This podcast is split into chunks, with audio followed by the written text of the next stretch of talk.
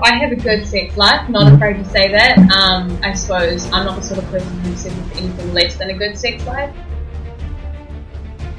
In this day and age, people are having sex younger and younger. There's more and more sex on TV, in music. Me and the guy making out on the rugby pitch. But I are basically kinky besties at this point. Some edge play includes blood, knives, needles, electro, fire, and consensual non-consent, and all that sort of thing.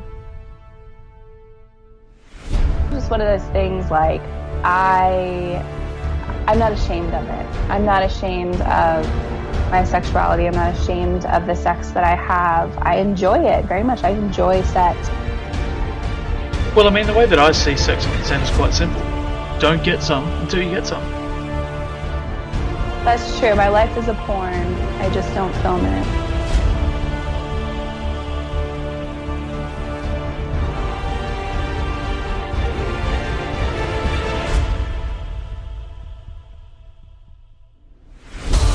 Welcome to the A Slut Podcast with your host, Steel Claw.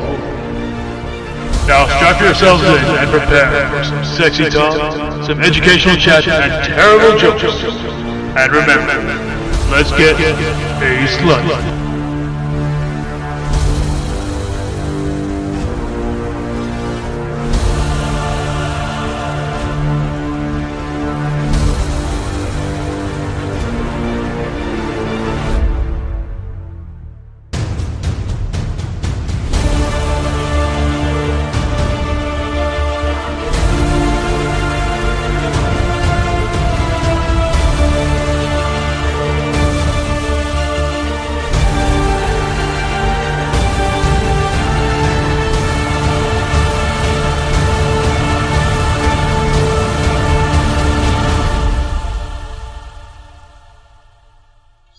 There, everybody. Welcome back to another episode of the A Slut Podcast. And would you believe it? I am on schedule for once.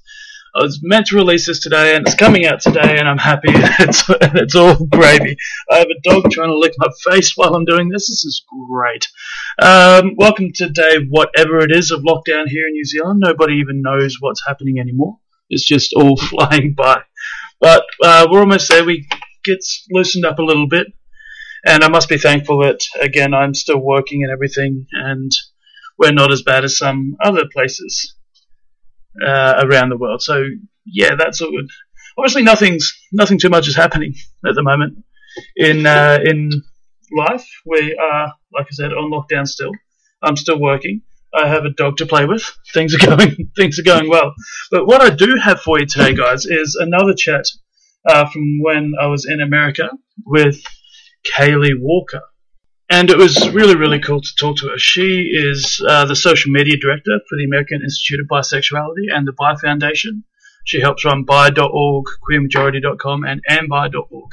Um, and we, we'd been talking uh, a little bit at distance uh, before we were able to, to meet and, and have this big discussion. And it was really, really cool to meet both her uh, and her wonderful partner um, on this trip we both had to travel a wee while to to make it. So I'm I'm even more thankful that she was willing to, you know, drive four hours just to come and talk to little old me. And it was a really really fun, really interesting chat.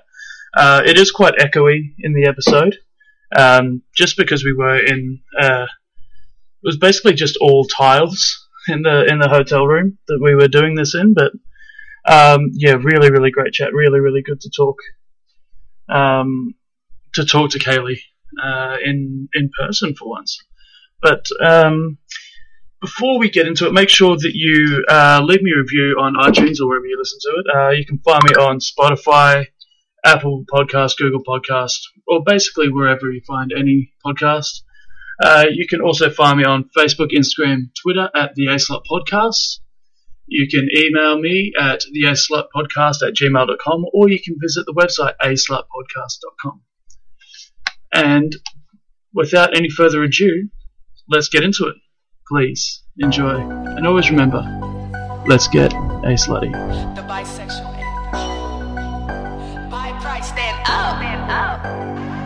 I like girls. I like I like to eat the pussy, then again I like to ride. Yeah, I like kissing on girls, and then I put the dick inside. I'm bisexual, bitch, and I ain't got nothing to hide. Yeah, these bitches hating on me, cause I'm confident in me. Better not forget the B and LGBT. And y'all like to say we selfish, and y'all say we like to cheat. But I don't date both at the same time. Haters have a seat. I like girls, oh my gosh, big booty, big tits. I like guys too, though, super sexy, big dick. And if you hating on me, ho, then I'm down, big shit. And if you curious, I got you, baby girl, quick fix. How the fuck you date a guy when you're bi? You're a fake ass dyke. I don't like you, I won't lie. You cannot date both. Pick a side, pick a side. Do you like fucking girls or do you like fucking guys? I like both. Pride stand up. I'm like a girly little thing. And my dude man up. Walking to the strip club and then I throw my bands up. And when he get me sloppy toppy, like to throw my hands up. If I wanna date a girl and we don't work out, then it's cool. Sexuality is fluid. It's okay to date a dude. If I date a fucking guy and we break up, it's okay to date a pretty girl. Ain't no fake love. I like girls. I like guys. I like to eat the pussy, then again I like to ride. Yeah, I like kissing on girls, and then I put the dick inside. I'm a bisexual, bitch, and I ain't got nothing to hide. Yeah, these bitches hating on me, cause I'm confident in me. Better not forget the B and LGBT. And y'all like to say we selfish, and y'all say we like to cheat. But I don't both at the same time. Haters have a seat. I like girls, oh my gosh, big booty, big tits. I like guys too, though, super sexy, big dick. And if you hating on me, ho, then I'm down, big shit. And if you curious, I got you, baby. Okay, so it was my pleasure to welcome to the show Kaylee. How you doing, Kaylee? I am doing great. We're, we're sat here in, in a hotel room in Portland, Oregon. Both of us have, have travelled four hours today to sort of make it here. So it's um, we're both a little bit on the on the travel weary side in a in a weird little hotel room that's slightly echoey. So if you hear that, you'll be used to it because mine's echoey anyway. Um, but thank you so so much for, traveling and meeting with me to to talk today. Um, it's not often that I get to talk to talk bisexuality, which is what we're here to talk about, right? Yes, absolutely. Awesome. So before I go any further, why don't you introduce yourself? Tell us a little bit more about yourself. My name is Kaylee Walker. So I am the social media director for the American Institute of Bisexuality. We're currently rebranding um, to the Bi Foundation Mhm.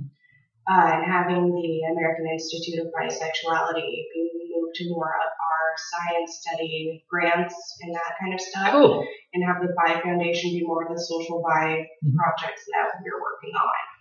Um, so the three ones you'll probably know me from are bi.org, Mhm. queermajority.com, and ambi.org. Right. Ambi is, a- uh, is a big page that I follow on Facebook actually, and I see it a lot, and I share it quite a bit, and it's it's it's a lot of fun. I think uh, before we go any further, the the American Institute of Bisexuality, a lot of people are just going to sit there and go, huh? Um, because it, people, I don't think people realize that that is actually a thing. Um, tell us a little bit more about. I know it's rebranding at the moment, but what it actually does. So it was started by Fritz Klein many, many decades ago, and he was a big, exciting guy in his day. Mhm. He was this super spicy bi guy who was also polyamorous, so you know, Brilliant. wild and crazy. Yeah, of course. but really he was this giant nerd who was groundbreaking in sex research Right. and really really kind of paved the way along with kinsey Mhm. with a lot of the sex research that was going on and so Right. he spent a lot of his life working on that and when he died he left a um, x amount of money for us to continue doing more sex research funding all of these different programs and Awesome. scientific studies to really help normalize, scientifically prove, and Mhm. really make sure that for one, yes, we have proved, hit it with a hammer 20 times that Mhm. yes, bisexuality is valid. It is completely scientifically sound and proven. Mhm. But then after a while, there's only so many different studies you can do on scientific research with that. On whether- on whether it exists so or many not. different ways you can keep proving the same thing Exactly. is true. So you sort of branch out from there. So that's when the AIB started working on these different projects. Mhm. Um, there's Bi.org, which is essentially, we call it the Bitanica Right. because we're moving more towards just an educational, very family friendly, Mhm. easy 101 snackable information on bisexuality. Which is fantastic. It's a good starting point It's almost. a fantastic starting point. We just redid the website, and so we've done a lot more clear cut. Here's black and white terms, Mhm. and here's easy to way, easy to navigate spaces on the site. Awesome. And that and that makes it a lot easier. Is it do you cater it more for, for young people coming through and realizing their sexuality or is it more for parents' education to accept? Honestly, there's both aspects of it there. Mm-hmm. There's a lot of I didn't know I was bi. I just didn't know there was an in between option between Right. fully straight or fully Which gay. Which is terrifying just on its own. I was 55 years old and realized I'd been in love with my best friend for four decades, and you're like, what? Wow. or there's a lot of like, well, I'm younger, and well, I read this bi piece, and she's explaining her feelings on how she realized she was bi, and that's how I'm feeling.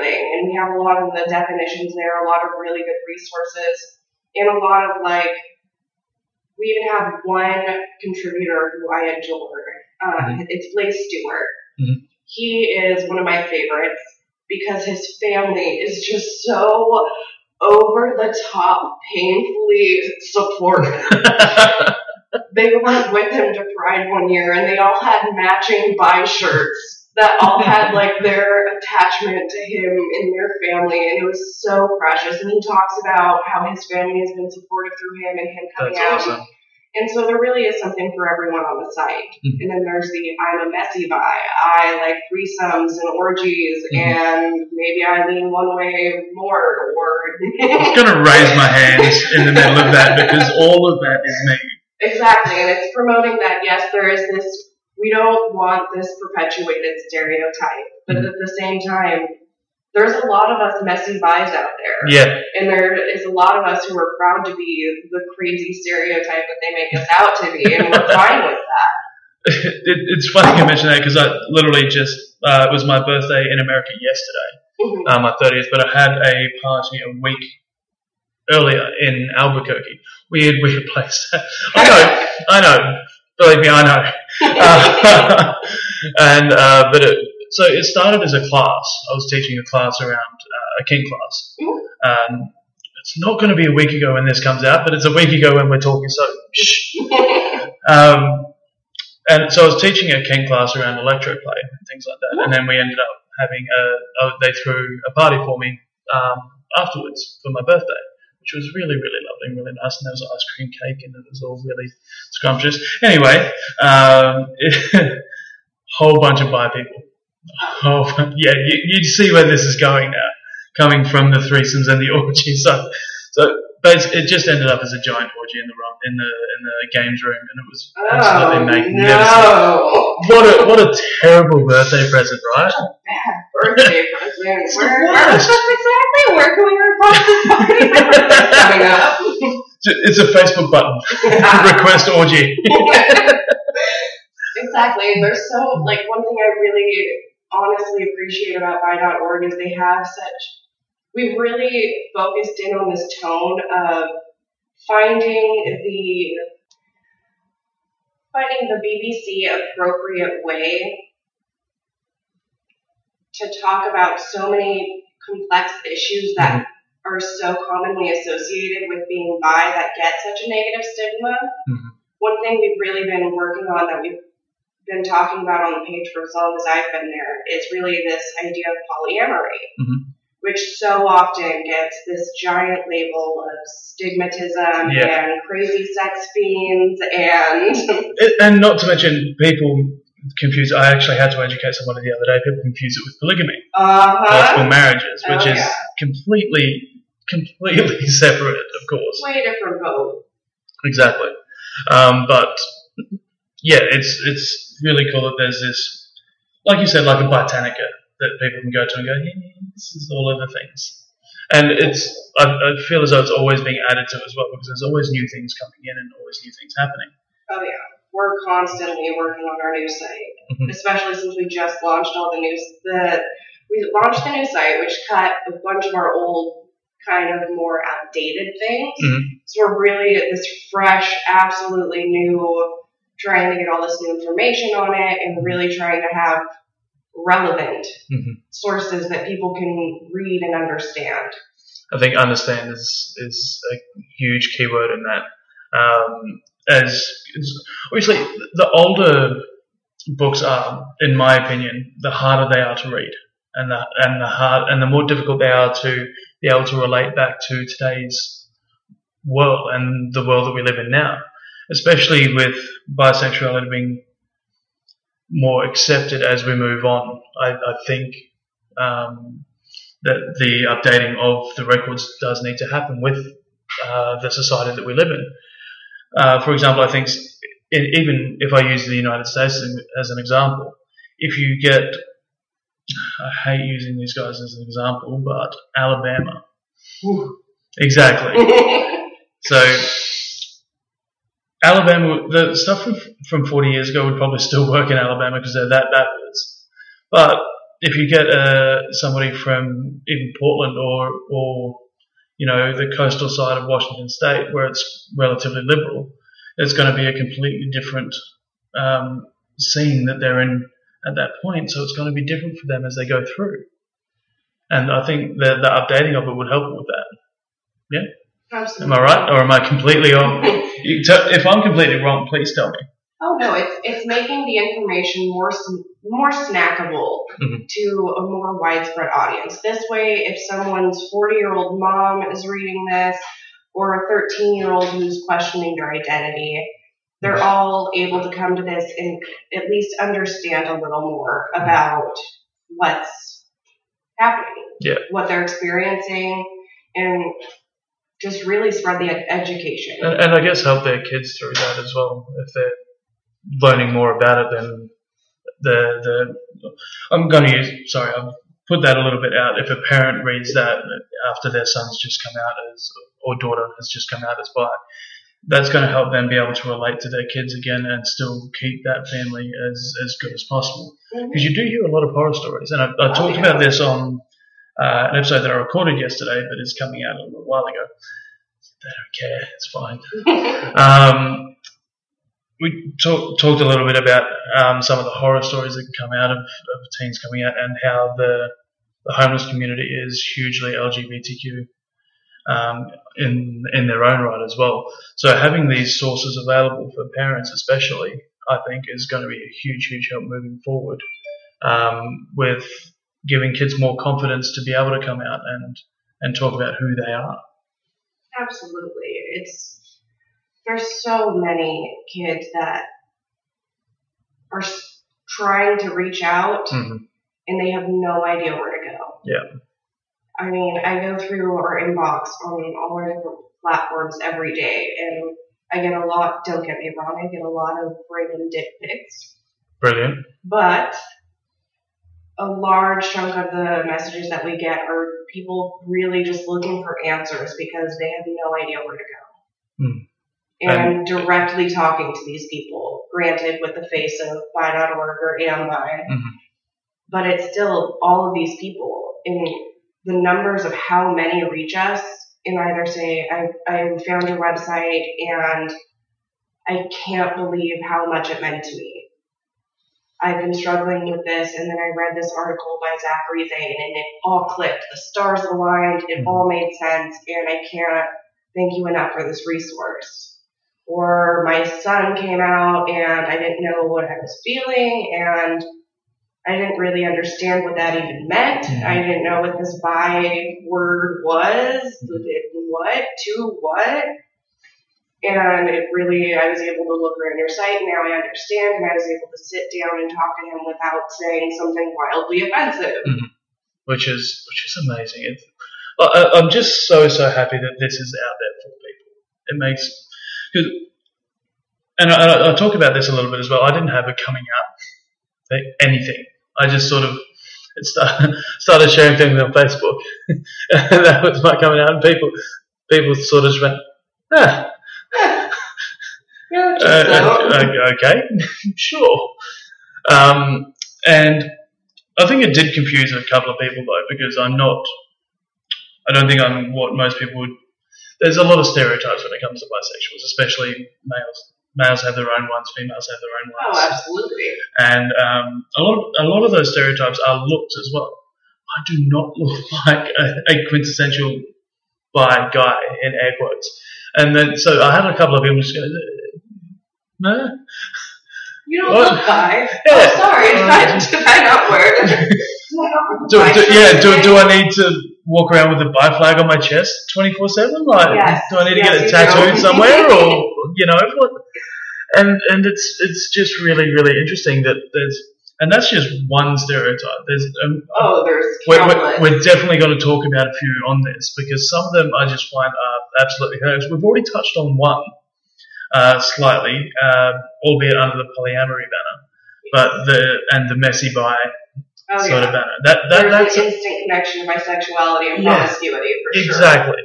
The, and we'll, we'll start on that one anyway. I think, like I said, this goes all over the place. So we've probably not finished the topic we were just talking about, but we're on to the next one. It's fine. We'll get back to it at some point. Um, so yeah, the whole messy bi thing, where you just sort of, well, hypersexuality even is probably a good way to put it. Is that if you're bisexual, you'll sleep with anyone and you'll do anything. Yeah, And sure, there's some that I'm it. kinky, but I have a line. I got some boundaries.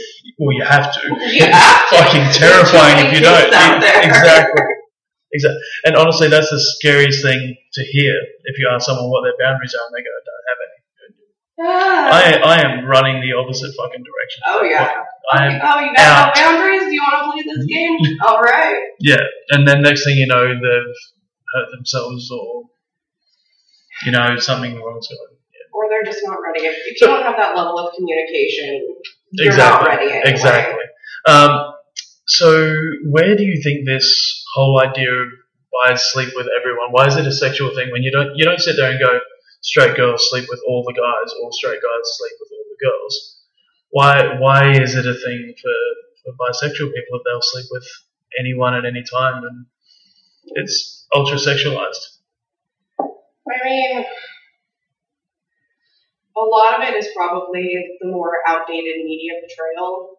Mm-hmm. Like a lot of the older representation is far from ideal.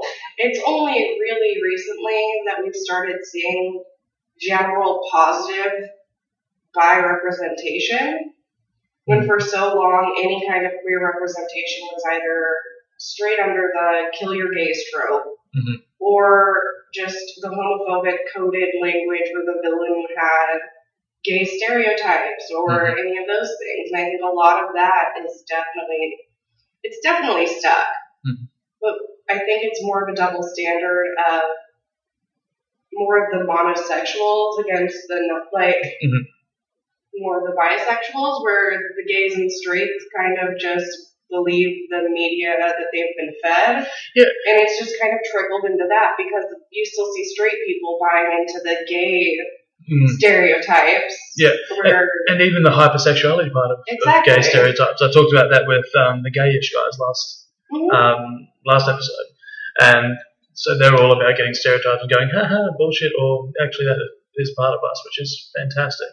And um, hyperse- we talked a little bit about the whole sexualization of of gay. Well, in this case, it was gay men, but it's it's interesting that it's literally just anybody out of the norm apparently just has more sex than everybody else, right? and you just sit there and go, I wish. yeah, tell, tell me about it. Excuse me, where do I need to like put my little bi banner to get played more? where am I supposed to go for this? Because I don't know. The- the- Back in my single days, like, I'd have to try really hard for the fun mentality I have. I don't know if you have to put like a some sort of weird wreath on your front door or something like that. Just like, come on in. Bi-colored wreath. Like, Eh, eh? Just put a put a put a stake in the front lawn with a sign on it. yeah. It's going bisexual here. Come on in. No, which is really funny because personally I'm fairly introverted. Mhm. And so I can put on my big girl pants and be social and be a leader and I'm very good about that. But when it's just me, especially back when I was single, most of my life was just very boring and like I was so stoked about that. Like hobbies include Sudoku. Like Oh dear. I'm gonna At, my at, at least D and D. Oh well of course. Yeah, yeah, yeah. Okay, that's fine. Obviously. Sudoku, I, I oh, no. love it. crosswords, yes. Ooh, Sudoku, not so much. Like put me in every nerdy stereotype ever. And I mean that's my wild Saturday night, just have some wine maybe. Like oh, I didn't want to go to the bar, but I found a new book. To be Yeah. fair, that sounds ideal to me. Wine, book, and Sudoku. Curled up on my couch. now, now, now that I've turned thirty, I can, I can, I can claim that as just getting old. No, I was born old. Like this is ridiculous. Um, so, what are some some of the other stereotypes that you've sort of come across? Um, I think one of the strongest things that we try to really kind of clash against is for monogamous people, just because I've chosen a Mm. partner, Mm. I am still bisexual. Yeah. And I'm seeing that in a lot of Ambi's posts on Facebook at the moment. Is Yeah. there's a lot around that. And that's honestly where we get the most reactions and the Mm-hmm. most responses to things is people going, Oh my god, I feel seen, I feel Mm-hmm. heard, I feel understood, and I feel validated. That just because I have a healthy, positive relationship, I don't lose my bi card. Yeah, absolutely. And it, it's, I, I don't understand monogamy personally. It just makes zero sense to me. But that doesn't mean that I need to sit there and berate them for what they're doing and say that you are not bisexual because you are with somebody of the same gender or somebody of the other gender. It doesn't really matter. They're still bisexual. That's who they are as a person. The relationship that they're in doesn't change that. Absolutely. And I think too many people, um, as I guess you've figured out, that too many people just sit there and go, no, that is a man and a woman, they're straight. That's it. You just sit there and go, but no, you fucking ass. and another one that's really hard that comes with that is, oh, look, we have this happy monogamous relationship. Oh, they're gonna leave you or cheat on you with the opposite or same, or they're gonna they're gonna cheat and leave you. Your happiness, it has a timeline because they're bi. Well, oh, I like blondes too. exactly. How, how is it any different from from a straight couple? exactly. They're still going to be able to cheat. What is there more people that they can cheat with? I don't know. There's not too many queer women that I can cheat with in Southern Oregon. I have no idea what the political climate in Southern Oregon is. um, a weird mix of rednecks and a university with hippies. Sounds amazing. And it's smaller. I love it. It's very outdoorsy, very rednecky. Mhm.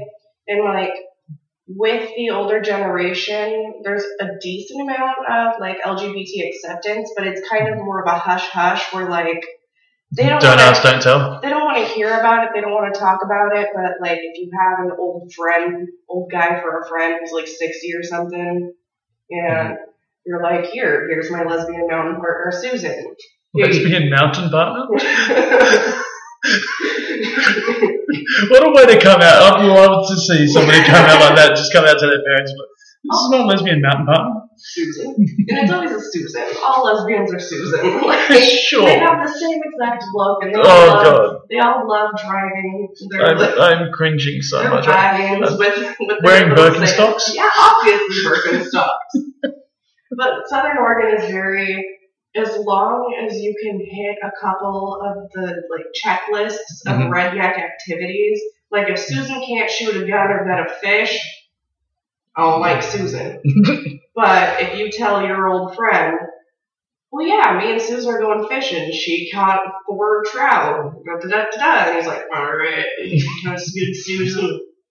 All right, then lesbians, then Yeah. lesbians, okay. and so it's, it's kind of a mixed bag. Mhm. For the most part, people are pretty queer accepting. Mhm. Like, even if they don't want to hear about it, they're at least neutral. Right. We don't get too much active outward hate. Which is nice. I mean, we still have Planned uh, Parenthood protesters, Mhm. but not significant amounts. We still have a pride parade that happens every year. That's good. So we do have a decent amount of queer visibility and queer acceptance. Hmm. And our queer world is very tied into the burlesque world. Right. So I kind of, it's a very meshed community. Yeah. So like a lot of the time our burlesque shows will have drag queens Mhm. or um, one year I was grand marshal. And so I was calling in on like my burlesque crew, my drag queens, and then some of my surf friends, and we wrote, and then like I called in some of my girls from pole, and like we're all just That's amazing for different things that I Mm-hmm. needed for different involvement, and so it was very like, oh, All of the things. And everyone was like, of course Darby's here, like, oh, of course so and so's here, like, This, yep, this has happened now. Basically. oh, yeah. It's all very tied in together, and a lot of us are just really used to each other. It, it, it's it's really interesting in where I'm from in Christchurch, a town of about 400,000 people. So not huge, but it's not like middle of nowhere podunk town. Um, we get a lot of overlap with our. There's three actually that come through.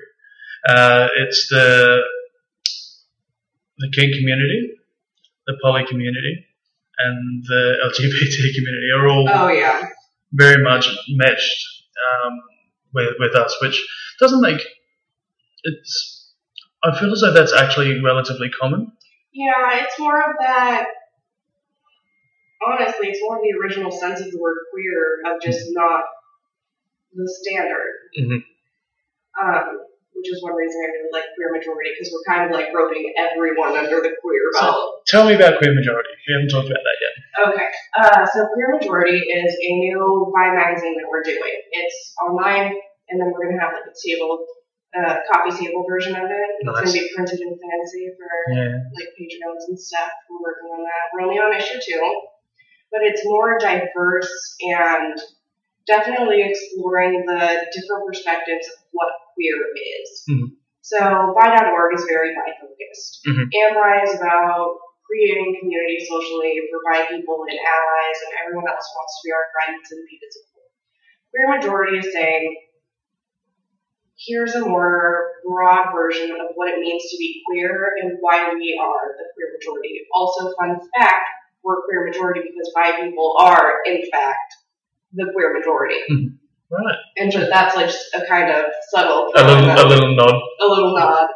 Um, but it's really the focus of the magazine is to expand this idea of what it means to be queer. I mean, so often you'll see the LGBT alphabet soup in so many different groups trying to get in, and queer majority's perspective is if you think you're queer, let's be queer together. Mhm. You can be like a lot of different groups have tried to get their letter added to the never ending Mhm. acronym Oh, yeah. especially like the kink community, and people are like, why is there a K? In queer majorities, is perspective is really like, well, they stray from the stereotypical standard idea of what it is to be normal. So yeah, they're Yeah. queer too. There is a line though, and I fe- I feel, um, and the reason for that line is that I don't know if it happened over here, but in New Zealand they was trying to get a P that was added onto it. Know, And, and do you know what this P is? there's a couple different ones. Uh, pedophilia. My was was understanding it was, that thing to was a 4chan faux Not in. New Zealand, it wasn't. Not in New Zealand. Oh, good lord. And there is definitely these things where we have to draw those lines because that is not. Well, it's okay. illegal. It's It's flat out illegal. Well, I would hope worldwide. And the fact that that's trying to get associated with the queer community is Mhm. just even more bad stigma that we don't Exactly. need. Exactly. There's already enough negative stigma around us Oh yeah. that we don't. We definitely, definitely don't need any more than, than what we have. So, is in in queer majority is it more articles and things like that, like what ANY does, or is it what's that Um, magazine? right Because I, now- haven't seen it. I won't lie. So Bi.org, uh, since we relaunched the website, Mm-hmm. has been more representation in media and characters in fiction and famous bis and Mm-hmm. Right. more reviewing the media and explaining what we're seeing. Right. We have something called the unicorn scale. Mhm. So it goes, here's I watched Jane the Virgin. Here's what I think their portrayal of Petra and bisexuality. Right, Here's how I break it down. Here's how I rate it. So that's kind of what we've really kind of. That's where we're moving to with Bi.org, whereas we used to do a lot more of this bi life, more think pieces, Mhm. um, Zachary Zane did an entire column for us for months. Actually, I think it was over a year. And he did all of these very in-depth, way above your 101 bi conversations. And those were phenomenal because he really was able to dig into these pieces and get into the nitty gritty things he wanted to say without having to start everything with a, well, here's your beginner blurb. I have to explain Right, what these things are. But since we we were planning to move a lot of those more controversial or a lot more of those think pieces Mhm.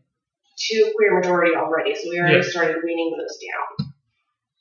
And so queer majority is taking on not only just bisexuality, but we're taking on what it means to be queer majority wherever you are. Um, we're very sex positive. We're very body positive. Um, we have an uh, we have an issue that is the business of sex, Mhm. and what it does is it's taken this idea of what is sex work. Mhm. Why is did a great episode. I've done a couple of great episodes on sex work and what it is, and and it's been an interview like this has been as well. So I'm getting it from a, a, a sex worker's perspective as well, which I think makes it really really interesting for people who listen to go. I didn't actually realize that. so That that's a thing. the editor in chief of Queer Majority hmm Uh, her name is Lorian Hunter. Mhm. And she used to be a stripper, and now she has her PhD. Yep. And oh my goodness, I am so in love with her. hmm Um, she is just phenomenal. Oh my god, I love her so much. and so she has this just mind blowing perspective. Like I love listening to her just Mm-hmm. talk. Even in our team meetings, she'll say something of like, "I have an idea for an article. Who wants to write it?" And I'm like. I can't wait. Like, I know I'm gonna have to proof these, but I'm so excited. and she's really taking this concept of what is sex work? Why is someone who has an adult shop not considered a sex worker? Mhm. But someone who's working the streets, they're considered this bad, naughty. Even dances in clubs. Exactly. Like, where where should we be drawing the line between sex work? Not even have- where have- should we, but why are we? Yeah, exactly. Why should we even have a line? Work. Why why is none of still this acceptable? Yeah. It's legal in New Zealand, by the way. Oh. Pro- prostitution is legal throughout New Zealand. It's fantastic. Oh my goodness. We there, there are still girls who work on the street, but they're left to their own accord. But there's also lots of parlours and things around, which makes it a lot more safe, a lot more lovely, which is great. Yeah. I don't know what the laws are in Oregon, by the way, for Oh, all the United States, it's a giant rutabaga. really. Oh yeah. I thought it was legal in like Vegas and stuff. Uh, Nevada has some very strange loopholes here and there. specifically Nevada. hmm Everywhere else in the United States, It's a no go. oh goodness. Like in some of the bigger cities, like you can go to like a strip club, hmm and even those are very. You can't say bigger cities. We're in Portland currently, and I know, I know that Portland has the highest number of strip clubs per capita in the United States. I consider Portland a big city. Is it? For me, my town is small. To be fair, my, my town is as well, but I grew up in bigger cities. Oh. Um, Portland is definitely one of the more diverse, larger cities Mhm. that we have to offer. Definitely. Um, but I think Lauren really just gets into this conversation, and a lot of that issue is taking all these people that you wouldn't think of as Mhm. what, like when you say sex worker. Mhm. And it's all of these different people who, whose jobs involve sex in a non-conventional way. And you're like, well, why aren't we calling them a dirty stripper and trying Yeah. to like get out our forks and You could even have sex therapists. exactly. and like that- she has found such a diverse group of people who all discuss sex, or they're all their job is involved with sex in all these different ways. One of the funniest ones that always gets me is um, pro doms or Mhm. dominatrixes, if you want to put them that way, Mhm. where they're called sex workers all the time. There's no sex involved in what they do a lot of the time, and that it just makes me laugh. And you sit there, Professional tease. pretty much. a professional sadist. I any num- any manner of things, but majority of them, the one thing they won't do is anything sexual. right? Yet they're considered sex workers and gross and disgusting, or whatever you want to. Well, there's no penetration, and he's not touching the bits, but you know that sucks. Exactly. Oh, okay. Sure. Let's let's just continue with that. Why not? Because we don't know how else to label it. Right? It's exactly what it is. It's that people don't know what to do with it, so it's gross, Hell yeah. Which and they'll throw it in with the grossest thing that they can find, which somehow is sex work, which is not gross in the in the slightest. and it's just really trying to break out from these this form in this just matted way that we have of thinking of Mhm. And it's Lorian I think does a fantastic like I just think she does a phenomenal job of expanding on these profiles and going, ha ha this person would be a sex worker. you thought they were super innocent. Now you feel like a jerk because of your clouded perception. but she says it in a very educated and very not in your face way, like I would. Um, there's um, an old friend of mine in Australia who is was was a stripper and she's got tattoos and things and everything like that. And she's just got a um, she's become a doctor in one of the major hospitals in Sydney, I think. And it's just it's so so funny just to see people's reactions to to her path and the way that she got there, and everyone's just like, "What? I wouldn't want that person treating my son well." And you sit there and you go, "Would you prefer this person or no one?" Hmm. Let's see. I don't know. I kind of think you should have a doctor who has the patience to sit there and get stabbed several times rather than deal with your. exactly, exactly, and and the patience to deal with let's and let's be honest, shitty people at a strip club hmm Oh yeah. because there are some seriously, seriously shitty people. Oh god, no, I wouldn't have that kind of patience. No, neither. No, unless I was the dom, I could just like, that's a rogue dom over there. Don't piss her off. She will flog you out. that's why you signed that waiver on the way in. Yeah, Kaylee. Mm-mm. She's not gonna put up with you. Sorry, yeah, no, see you later. Um, so let's get into your story a little bit now, because we've talked about what a little bit about what you do. Um, actually, no.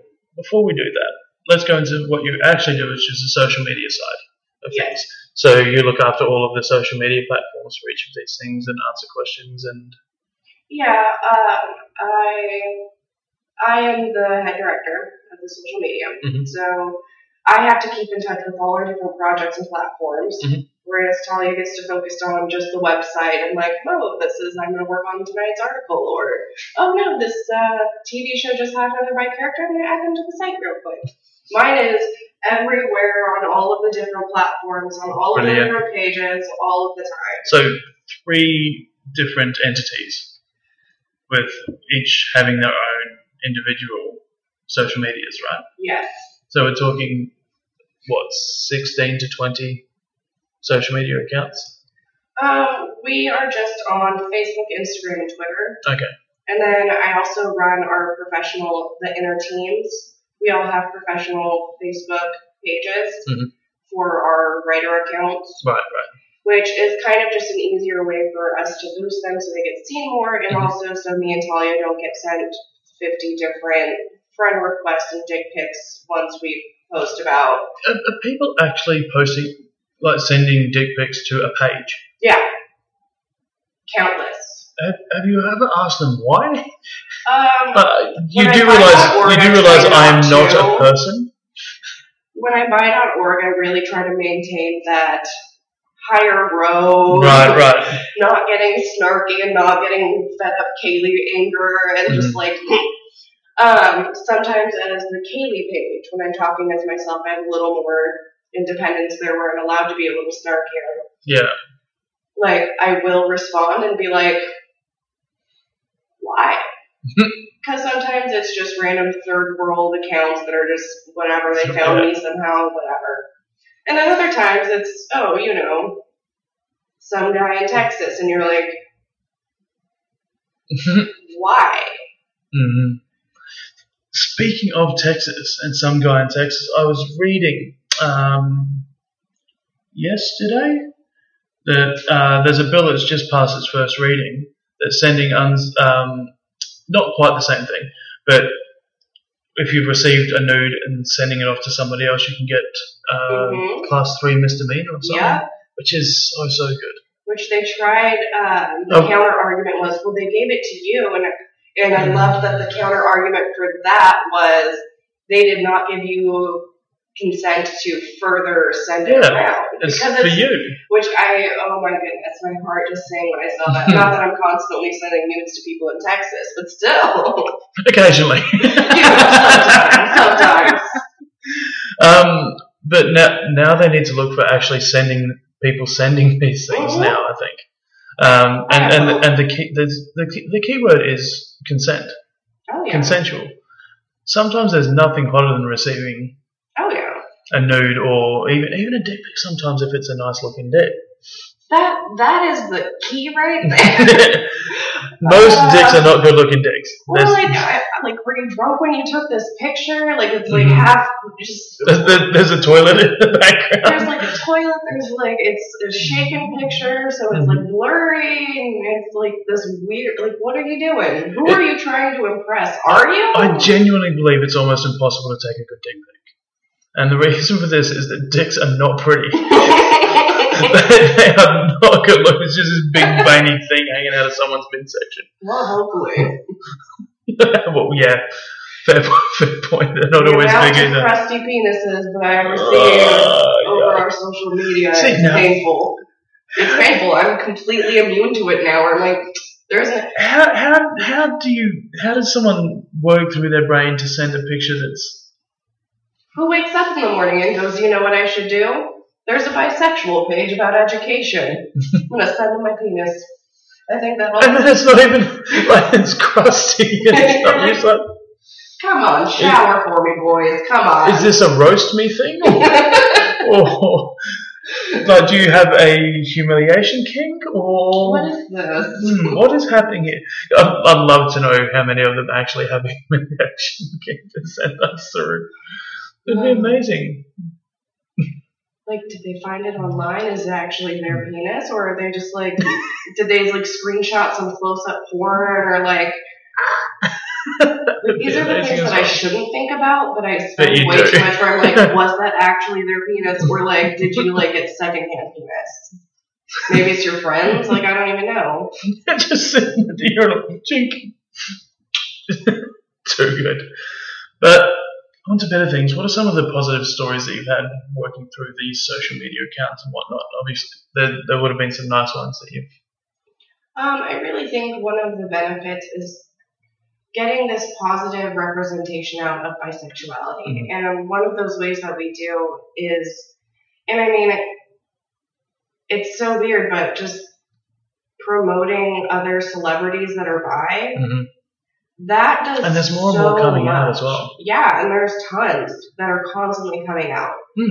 And that really Like the makes it more snackable just for the public to be like Lady Gaga's bi, and everyone's like, well, I like Lady Gaga, and and it makes it okay This is- having that larger picture of this is a big thing. Big thing for me is the ex NFL guy that's just come out. Yeah, That's been huge because one, you, the majority that do come out are female because it's generally more accepted. oh yeah, Two, is in a very macho sport. oh and yeah. it's all about oh, I how loved it. masculine, how big and strong you can be. And hmm It's all about that and how fast you are. And then, so he's broken down a whole bunch of stereotypes straight away. Oh yeah.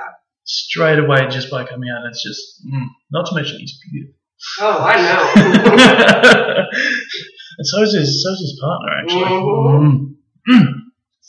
Anyway, down. Um, but yeah, it, it's really, really cool to see, and and it mixes in with pop culture in general. People do follow pop culture. oh There's yeah. there's no to it. I'm wearing a Game of Thrones shirt for crying out loud. Oh yeah. People do follow. Um, Hashtag Bicycle Fantasy. the, the, the amount of times I've seen that freaking hashtag. Oh, everyone in my immediate circle, all is just used to it. Yeah. Or anytime like we watch a movie together, I'll be like, "She's bi, he's bi, she's bi." she goes, "She's bi in the commercial." Mm-hmm. And then there's me who's completely oblivious. I have no idea who is who, and I just Oh, I just so trained on always having the news on all of these bi people for my job for so long that Okay. it's just a tick at this point. Like I can't not I, I, I, mention something. I'm more likely to sit there and go, he's hot, she's hot, they're hot. There's Cool. my. I hope she's bi. Yeah, yeah, yeah. My my big one was um, Brendon Urie, Oh yeah. and then he came out as as Pan, and I was like, and it was about three weeks before he came to New Zealand, Mhm. and and my fucking stupid ass brain went, ooh, huh? There's hope. there's hope for me yet. No, there's not. Let's, we don't know No, there's to lie not. ourselves. That's the beauty of celebrity crushes. I have far too many. too many. I feel. Um, so yeah, the the positive stories. That's what we were talking about before we got. So the positive stories is really, and especially with the NFL player. I Mhm. mean, a man in a masculine sport who's a person of color. Are you Yeah. kidding me? That representation is something that you cannot imitate. The amount of responses that we had on all platforms Mhm. were blowing up my phone. It Yeah. literally just didn't stop lighting up, and it was just constant notifications all Mm-hmm. the time. It's it's almost like one of those golden moments sort of things where all the stars are aligned and everything's just sort of come together into one Uh-huh. one ball, and it's just like oh people who don't care about football, me. no, I don't care about football. I mean, even people like me who don't care about sports, we're still going, oh my god, look! Yeah, And- because they people are understanding how big of a thing this actually is in the sport that it's in. Mhm. Like for for example, if you use gymnastics, people just go, okay, it's just even swimming. People are just like, okay, but it's such a rough and tumble sport Oh yeah. that's been um, that's been sort of so straight for so long. You have to be. This is what you have to be. And it, it always makes me laugh, and that's why I've just distracted myself then from what I was saying. Um, and I said it with the with the gayish guys is that straight guys are so gay, Oh my goodness. The, like, especially if you think of like a, a, a, what you call football, what, yes, I know. what I call hand egg, um, because you use your hand egg no, it makes way hand- more sense. yeah. Like, even as a little girl, E- e- I was even- like, "Whoa," even like hand pigskin. right? That- That's what it is. Um, and I forgot. Um, yeah, if you think of like a locker room, the, the quintessential locker Oh room, yeah. there's the slapping of asses, there's dukes flopping about the place in the showers and all that sort of thing. Straight, straight guys are so gay. Right? And and I remember him saying that there's a whole bunch of others around. Uh huh. So I'm, I am hopefully Hopefully, going we're going to see a few more. more Mhm. Of these athletes coming out publicly, which I re- that representation it means so much to not have this one stop representation and stereotype for what bisexuality looks like. And I mean that's one thing we do on bi.org is we do this series called What Bi Looks Like. Mhm. And sometimes we'll get these random comments that I just kind of roll my eyes at because they'll be like, they look like everybody else. And it's an angry comment and they're like yelling at me. And I'm like, yes, That, that's, that's, the, point. yes, look, see, look at our beautiful, diverse bi faces and the different selfies people send me. Yes, that is the point. Mhm. We are diverse. We don't all look exactly, I mean, despite the female stereotype of the same bob, that one hurts a little bit. but we can look any way that we want to be. We have that freedom. We don't have to be Mhm. whatever stereotype current trends tell us we have to look like. One, one of my favorite ones is um, I see like a police lineup, and then you just have somebody on the other side. of the glass going, okay, so which one's bi? You'd never pick them. No. You'd never pick them unless you've slept with them. Right? Is is probably the only one, and then the answer generally is they all are. Right. Up yours. right? and it, and it's so so good. Um, one thing that I wanted to discuss with you as well. We'll move on a little bit. We will come back to your story and stuff as well. I'm not- you're not getting away with it that easily. um, but one, one of the big things that I am am quite passionate about, and it comes with the over sexualized nature of it all, is the difference between bi men and bi women. Mhm. Bi women, it's hot, right? From from a straight guy's perspective, right?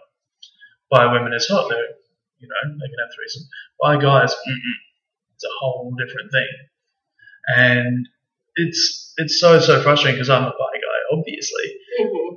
um, and I find myself being not gay enough for gay men, Uh-huh. not straight enough for straight women. And I just sit there and go, what's a guy to do to come on?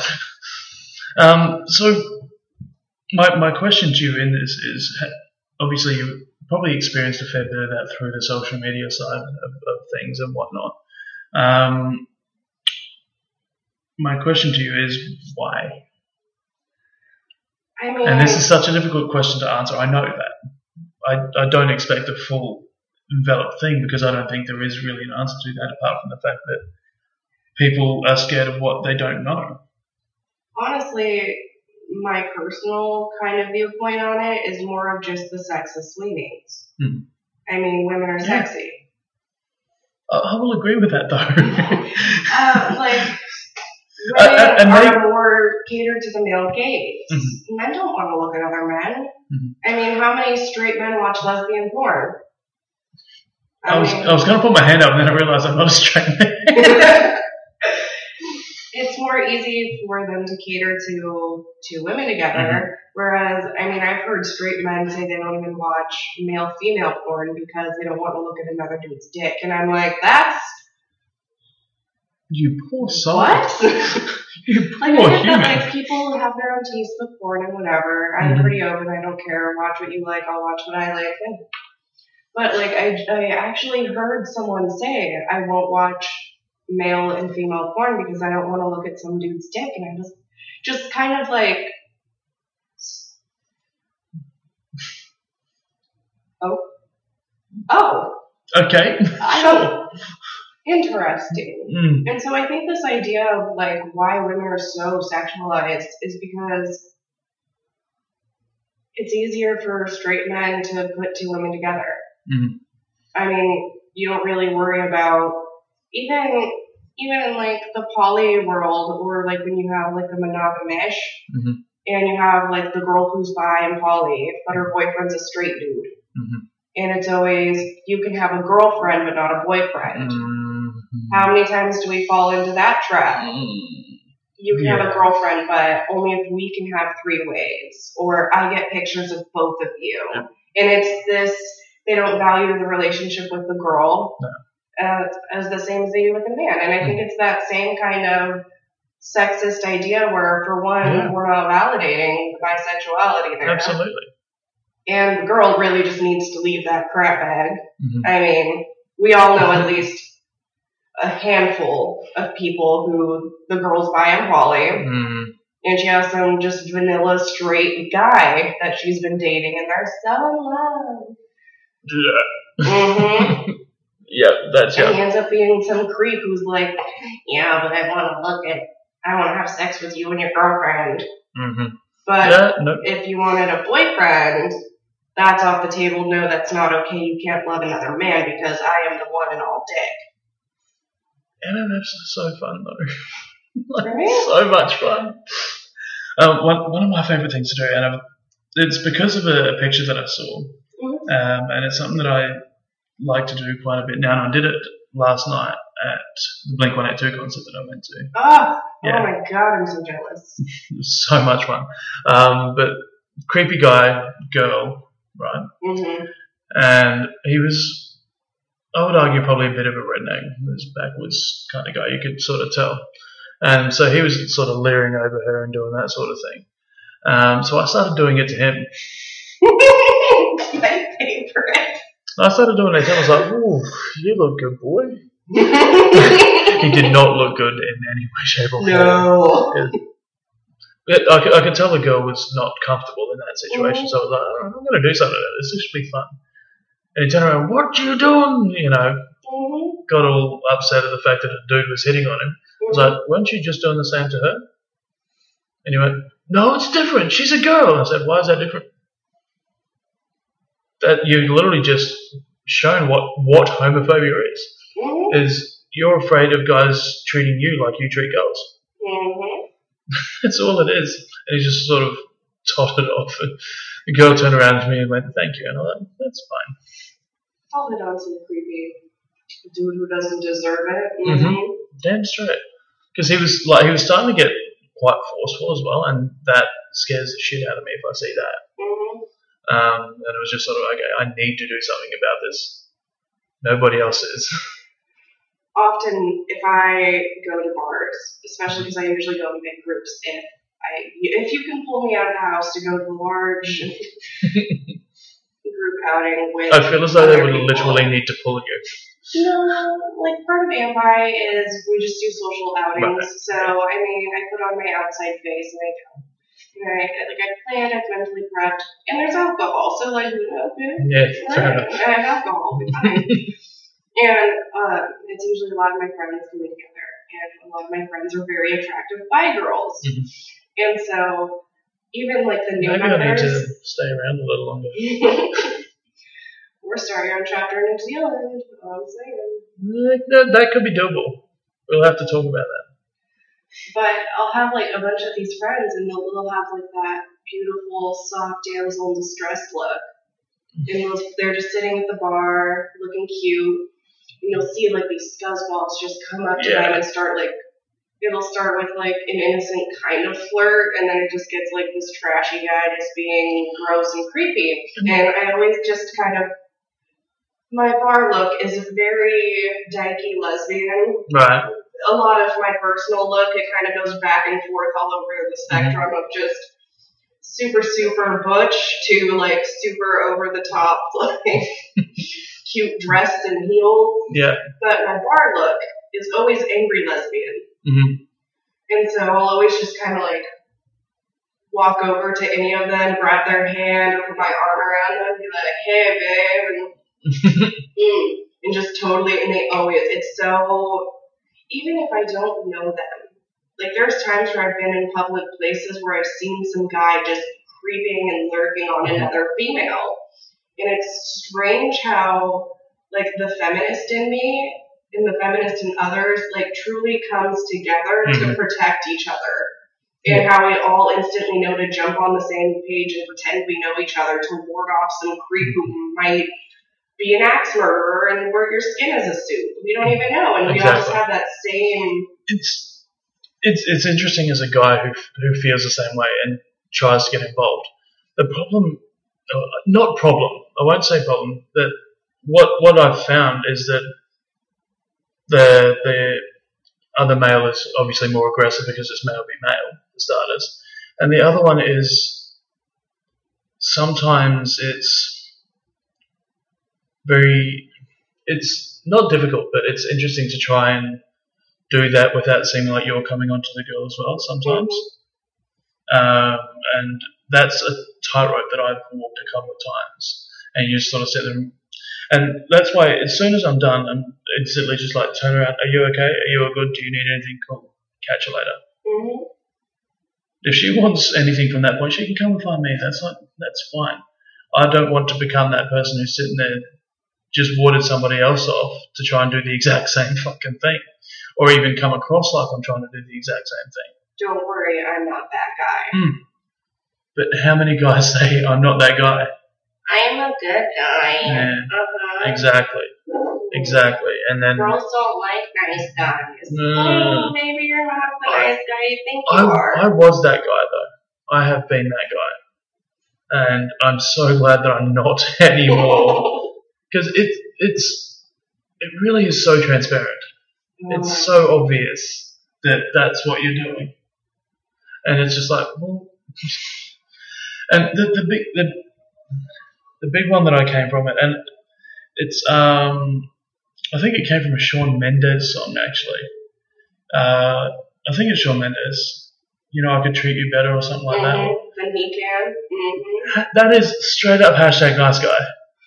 Because like, if you're seriously oh, what if compete now? yeah, so if you seriously want to help this girl, which is what he's trying to do by saying, you know, this guy's not good for you, hmm literally just be like, this guy's not good for you.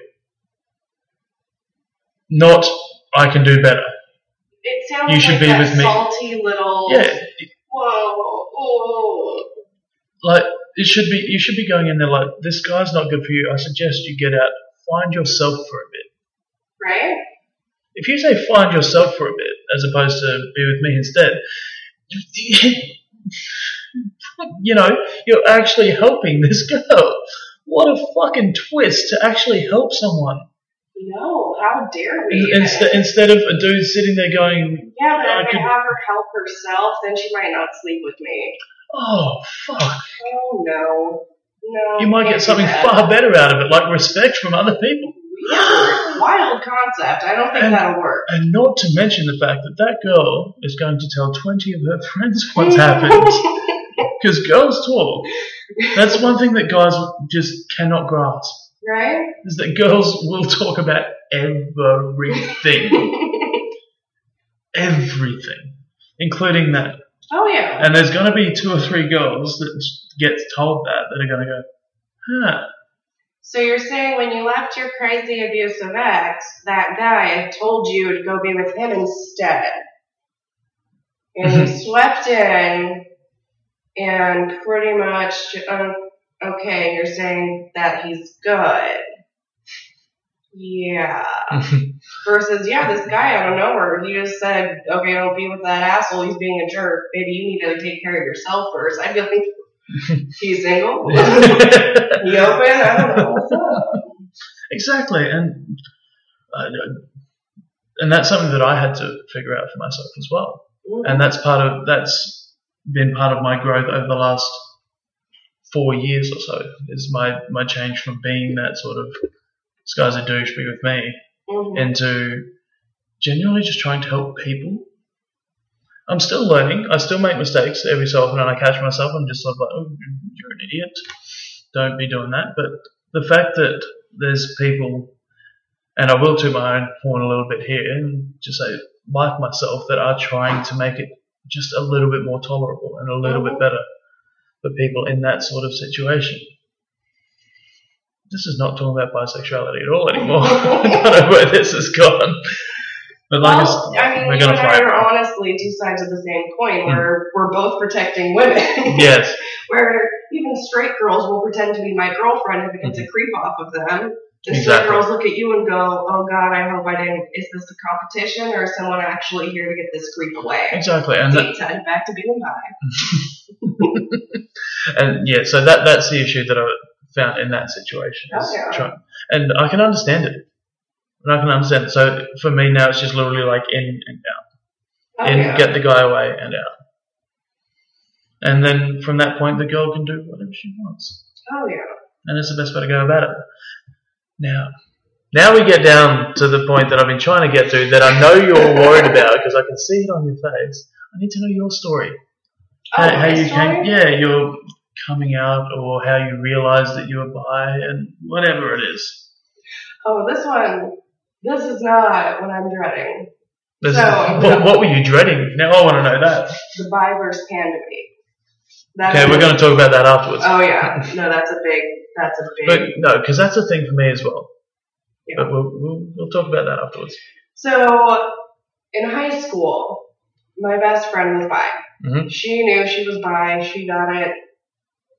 She was my best friend. I didn't even flinch. Like, not even like a, oh no, it was, I have a girlfriend. And I was like, ah, cool, what's her name? Awesome. And we were very, very intertwined. Mhm. And she was kind of my first bi person who I saw, I understood, I Mhm. got firsthand experience and understood what that was. Mhm. And so, So what age were you sorry about? what Six- age what? What age were you when this was when this happened? Uh, she came out probably freshman year of high school. Means nothing like to me. 14 years old. Okay. Um, I had that discussion last time as well. I did, straight over my head. No idea. So we were probably about 14, 13 in there, so like young puberty ages when we're still figuring things out. Is when she started still figuring things girls. out now. We're- We started figuring things out. Started. That's the key word Yeah. there. Um, so we were just just hitting teenagedom. And I saw her example through so many years. Mhm. And I always just coming from a very conservative, very Christian, very Jesus focused, Yeah. strict family, Mm, it really messed with my head. Mhm. And I saw representation of queer in media, and it it never felt like that was something that fit me. Right. It's something I felt very comfortable in. mhm. All my friends in high school were like the gay clubs, Mhm. the bi kids, all of those were we were all intertwined. But I never that- that- felt that it fit me. And I had these girl crushes, and I was like, no, that's not a real crush. That's just a girl crush. And I had so many different ways of being closeted that I didn't even really consider myself bi until I was 21, 22 mm-hmm. maybe. And it's because at that point, I'd had so many girl crushes and I'd had all of these intense feelings for women Mhm. friends of mine. And I was like, no, I'm straight. And like the most. So you went through the whole denial thing as well. a lot of it was I don't feel straight or I don't feel bi enough to claim the label. Right, right. And a lot of that was me saying I don't want to step on the bi community's toes because I'm a fraud. Mhm. And that's something I struggled with for a really long time was, well, I haven't had a girlfriend.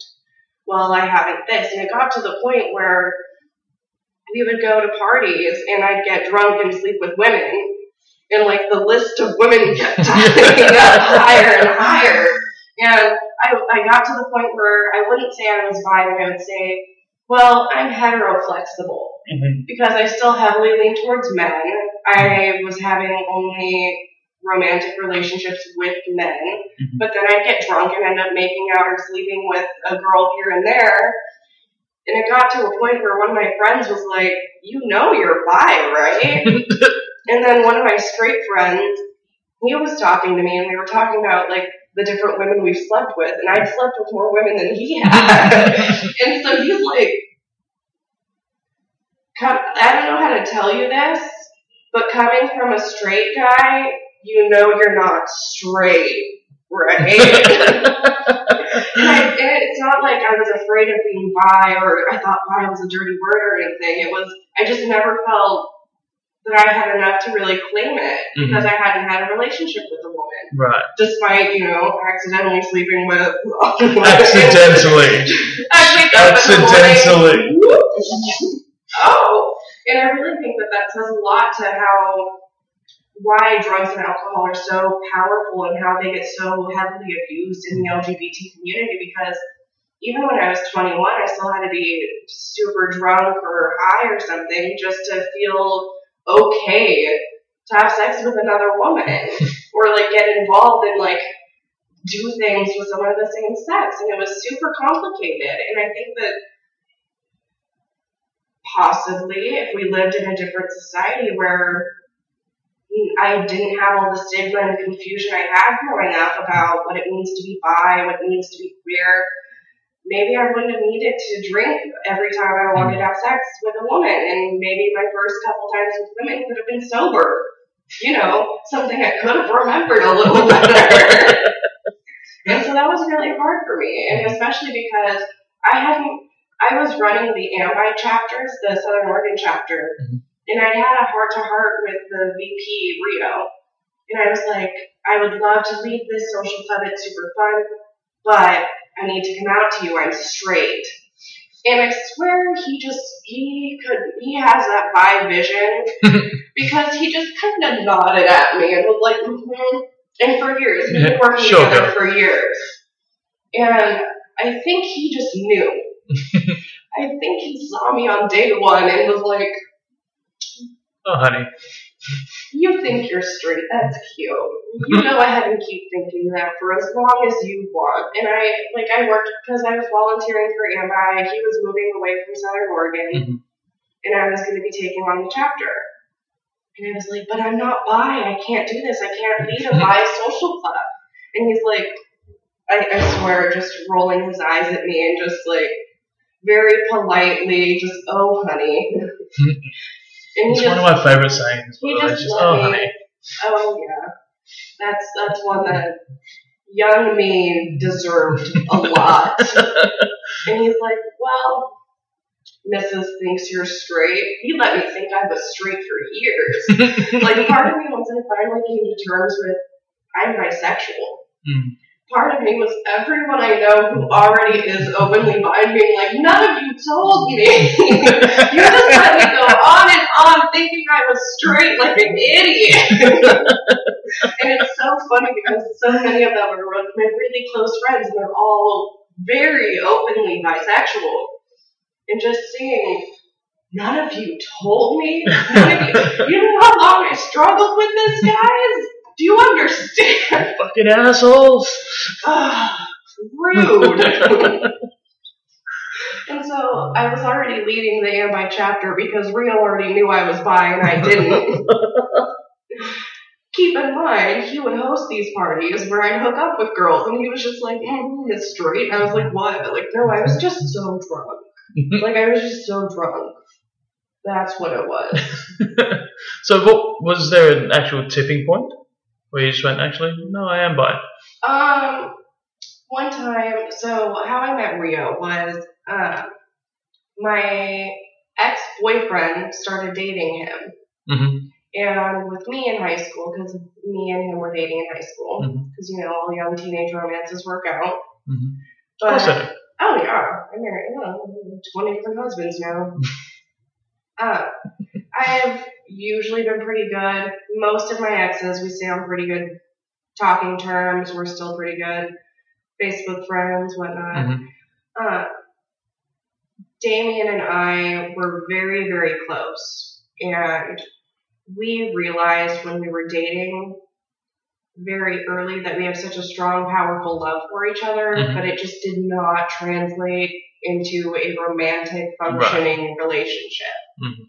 Like to this day, if Damien called me up out of the blue and said, I need you to drop everything you're doing and wire me all of your money and come bail me out of jail or who knows what thing he's up to.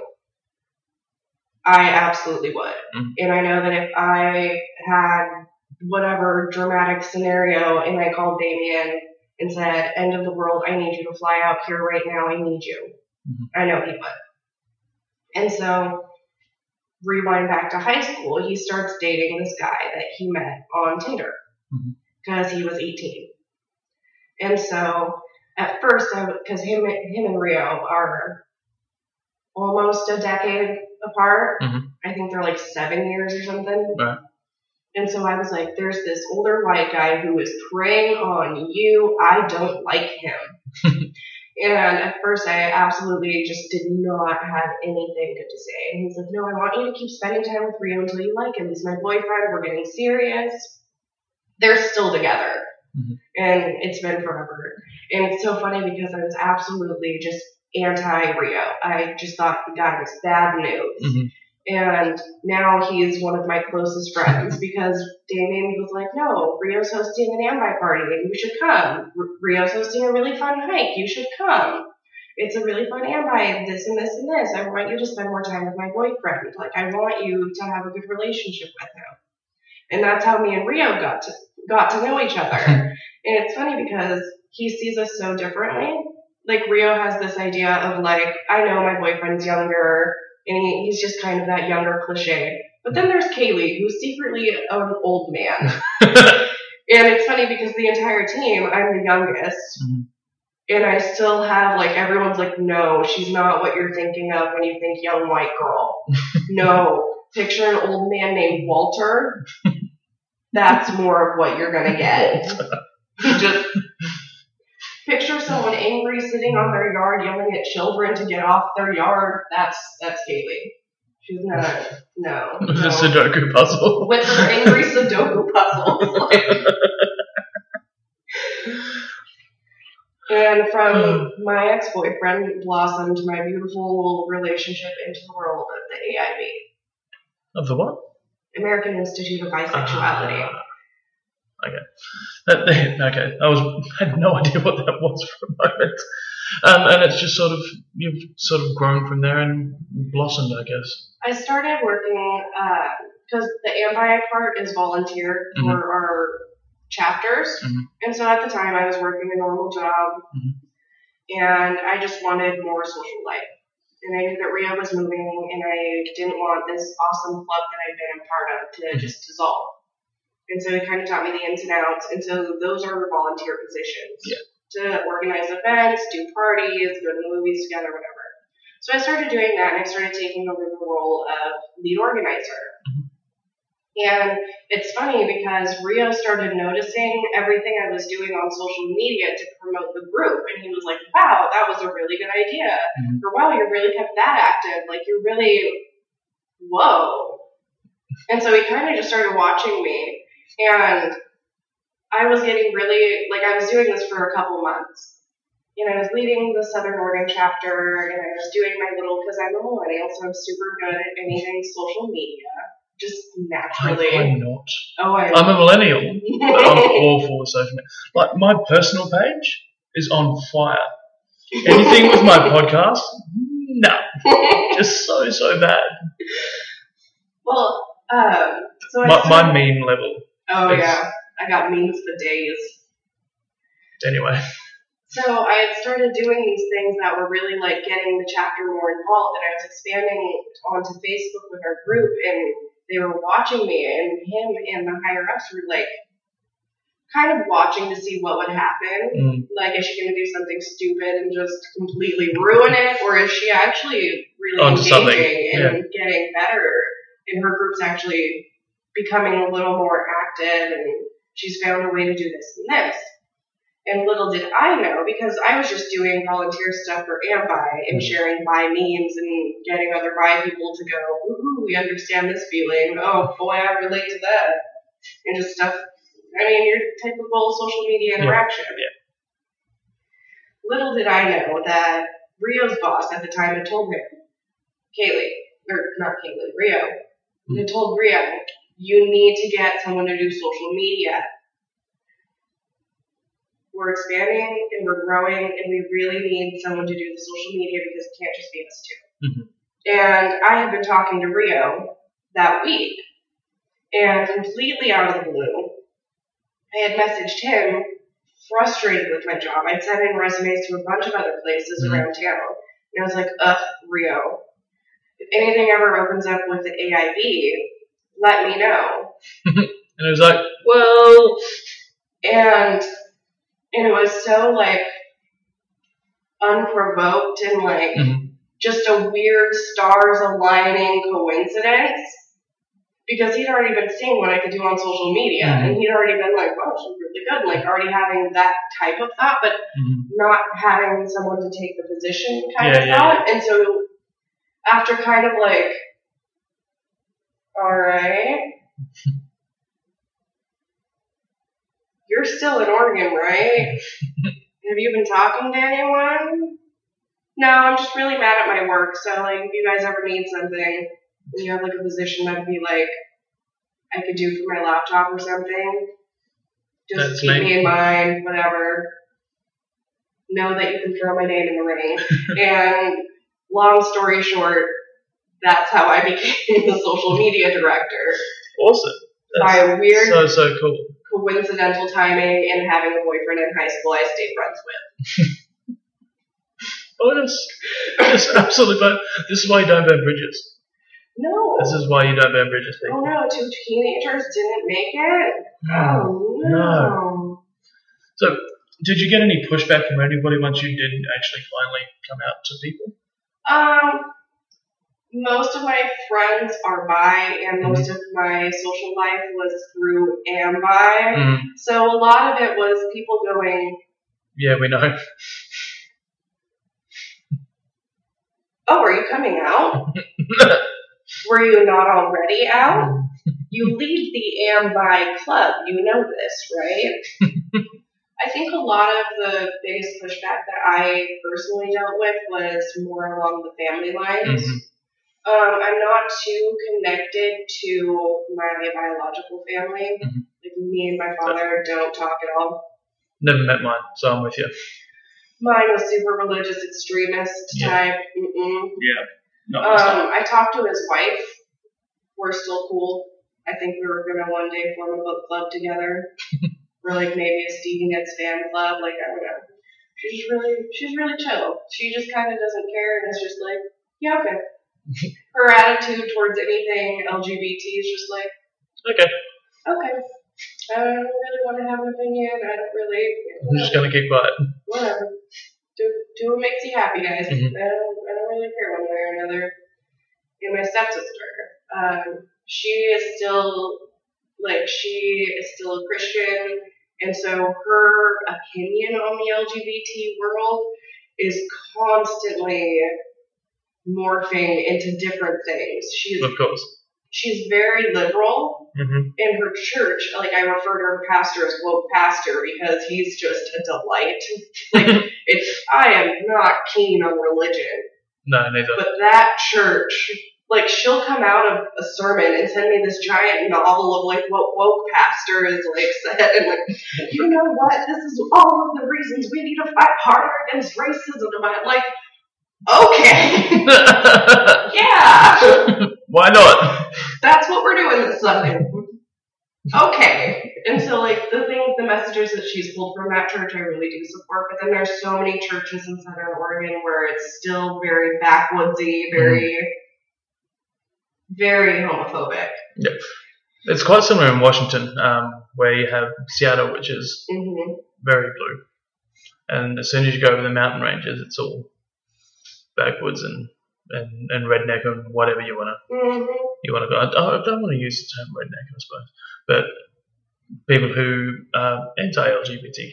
hmm Um, and it, we, we have it in New Zealand as well. We have the cities which are fine, and then the moment you move into the country, so we, we're a dairy farming dairy farming nation. That's what we do is dairy farming and tourism. Go figure. Um, but is that it's that big divide, and, it helps where you grow up. I think well, because I feel as though if you'd grown up in Portland, for example, you would have come out probably much earlier and been like, yeah, this is me Oh, yes. because of the environment that you're in, hmm and you're looking around and everybody's the same. You well, hmm, maybe it is me. May not have happened that way, but I think uh, surrounds do have a big influence uh, a lot of the time. Oh, yeah. And I think the hardest part of coming out for me as an adult was I had my adopted family, which was my Mhm. boyfriend. Mhm. Um, her family took me in at a very young age, Right. where I still lived with my biological father. Mhm. Um, but pretty much whenever I could, I was at her house. Yeah. I would go to their family reunions. I would go to family dinners. I was very included in that family ever since probably sixth or seventh grade. Right. Is once I kind of started getting adopted. Mhm. And then my high school, I was fully adopted. And if I didn't show up, they'd be like, hey, where's Walker? Why isn't she here? The whole surname use thing. We don't use that in New Zealand. We just don't. It's one of those weird things. Anyway. Um, and I think one of the hardest things for me is that for so long they saw me as her straight friend, her Right. friend that dresses like a boy, but we love her anyway, and Mhm. it's her weird boyish straight friend. Mhm. And I think the hardest part was a lot of them are very cliche, redneck, backwoods, hillbilly. And I mean, that's why I love them. Cotton Eye Joe. It's very like live on a couple acres of property, you have a pickup truck, we go fishing, we go hunting. hmm And I think the hardest part was acknowledging that to them, especially once I started working for the Bi Foundation. And they'd be like, oh, why'd you quit your job? Where do you work now? And me saying, I work for an educational bisexual organization and them kind of just getting hush hush and anytime the conversation would come up, them getting very, okay, we're going to change the subject. Right. And a lot of it with them has not been the open arms kind of thing. It's been more of a, we're not going to talk about it. Right. Where I still feel that hurt and I Yeah, still have that, like, this is my adopted family. This was the, my Mm. This is the family that's meant to care. this is the family that's meant to care that has spent so many years making sure that I'm included on the Christmas list and like referring to me as the granddaughter or referring to me in all of the family pictures. Like we literally have all of us kids in family pictures together. On Mother's. Day, I ask her what's going on, what the plan is, this and that, and like that's my family. Mm. And I think for like a lot of a lot of it, I struggle so so differently than I do with like any of my biological family, where I'm just kind of like, eh, hmm fuck it. I don't give a shit if my dad knows I'm bi or not, and I don't care. Yeah. I could not care less if he knows if he's a board or if he's like, Once you get to that point, it's such a relief as well, I think, yeah. to have it just fall off your shoulders and be like, fuck it. And then to have this different reaction with my adopted family that I've chosen to love for so long, that I've been absorbed into, that I feel like I have their back entirely no matter what they could ever need, and then feel like, yeah, they have my back.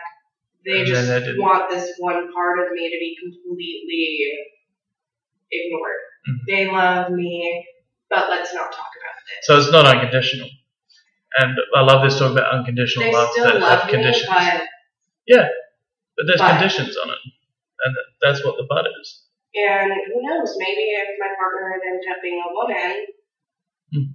I'd be in a different situation with them now. Hmm. But by the luck of the draw, I ended up with my partner, and he happens to have a penis, so they're happy and not as bothered when I bring him to family dinner.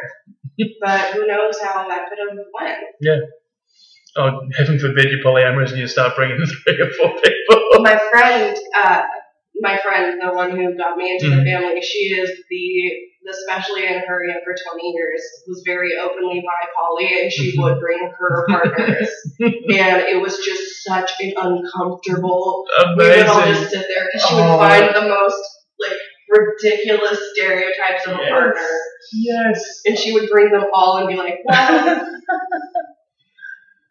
It's so if you good. want to talk about challenging your family, that is absolutely what she did, which really did make it a little easier because now when I say, yeah, I'm bisexual, they're like, oh god, does that mean you're going to bring five people to Christmas? Need a bigger turkey. Whereas they just see my partner and kind of go, well, he's a man. So it's kind of going back to that concept of, Mhm. well, she's marrying a man, so we're good. She's not she's not going through that bi phase anymore. Yeah. And I get really, really heated and I just up my gay because my entire Can you say life up your gay? Yes. Yes. Oh goodness. no, actually I recently got into a little bit of an angry little petty fight with my grandpa. Mm. Um, my fiance works for U.S. Bank, and on Fridays they're allowed to wear casual Friday stuff. Sure. And the casual Friday shirt for U.S. Bank is a Pride shirt that says Pride U.S. Bank, blah blah blah blah blah. Brilliant. And we have family dinners on Fridays. Mhm. So he wore that shirt to Grandpa's, Mhm. and he started. He kept just like started egging him on and like trying to poke the bear As you do. why are you wearing that shirt? And I was like, oh, interesting that you remember what he's worn the last two times. What was I wearing last time? Mhm. Oh, so you're just being homophobic? Mhm. And you'd be like, well, we're all good Christians and we do this, so I don't get why you have to constantly wear that shirt. And I'm like, well, how much of the family is actually queer that just doesn't tell you because of, of that? Mm. Because I know how much of the family's gay. I do. Me and him are just two. Mhm. And deal with it. Basically, at that point, it? So right now, I kind of have. I was talking to uh, one of my other adopted sisters, Mhm. and I was like, "Do you think it's too petty?" I'm like, too much if I just go on Amazon and get like a really gay shirt and wear it to dinner from now on. Like, do you think like a really, really gay one that just says like gay on it? Or just like something really over the top Mhm. And just really in your face just too annoying. Do you think that's too petty? And she's like, no, I think he has it coming. okay, so we'll see how, how, if, what I do with that, but that's my level of petty right now. Time will just fighting with my grandpa. so good. So, so good. Um, and now to the part that you really didn't want. Uh, Bi versus Pan. Because so, here's my story with this. I identify as bisexual, but I will sleep with anything that looks good. Which is technically what pansexual is. For me, I don't really mind which one I get called. It's not an issue for me. Uh, I can kind of understand why it annoys some people, but it's not an issue for me. Which I think is really the healthier way to look at that Mm. as far as the giant identity label wars. Mm. Uh, a lot, here's where I have the cringe when it comes to Pan, is there's so much misinformation out there, and it's a bunch of Pan people being biphobic without intending to, without understanding what they're saying and why it's so harmful. yeah And it it's all just misunderstanding and then everyone digging their heels in the sand going, No, I'm right, no, I'm right. And it's just so rough because a lot of pan is, well, I'm attracted to a person regardless of what their gender is. Well, that's great. And I think the best way to ex- to explain things is you can be bi and pan, Mhm. but you can't be pan and not bi. Mhm. Pan falls under the bi umbrella. Yeah. Absolutely. Which is why I kind of get a twitch whenever someone says, I'm pan, not bi. Or when people go, Brendon Urie's not bi, he's pan, respect his identity. And I go, yes, he's Yeah. still bisexual Mhm. because he's pan and that falls under the bi umbrella. Mhm. I'm glad he has an additional word that helps him describe his sexual orientation. But there's three sexual orientations. Homosexual, heterosexual, and bisexual. And even further, this definition of how people understand bisexuality it gets so conflated where we have so many different organizations with well-intended actions and Mhm. words, and then it just kind of further messes things. Mhm. There's a really common definition of bisexuality where it's attraction to more than one gender or and or sex. The, I guess the problem with that is the is the prefix of bi, meaning, which means two. Exactly, but to what? And that's where everything. Two sexuals. Two sexuals. Is that uh, twice a sex or uh, once every two sexes? Two sexuals.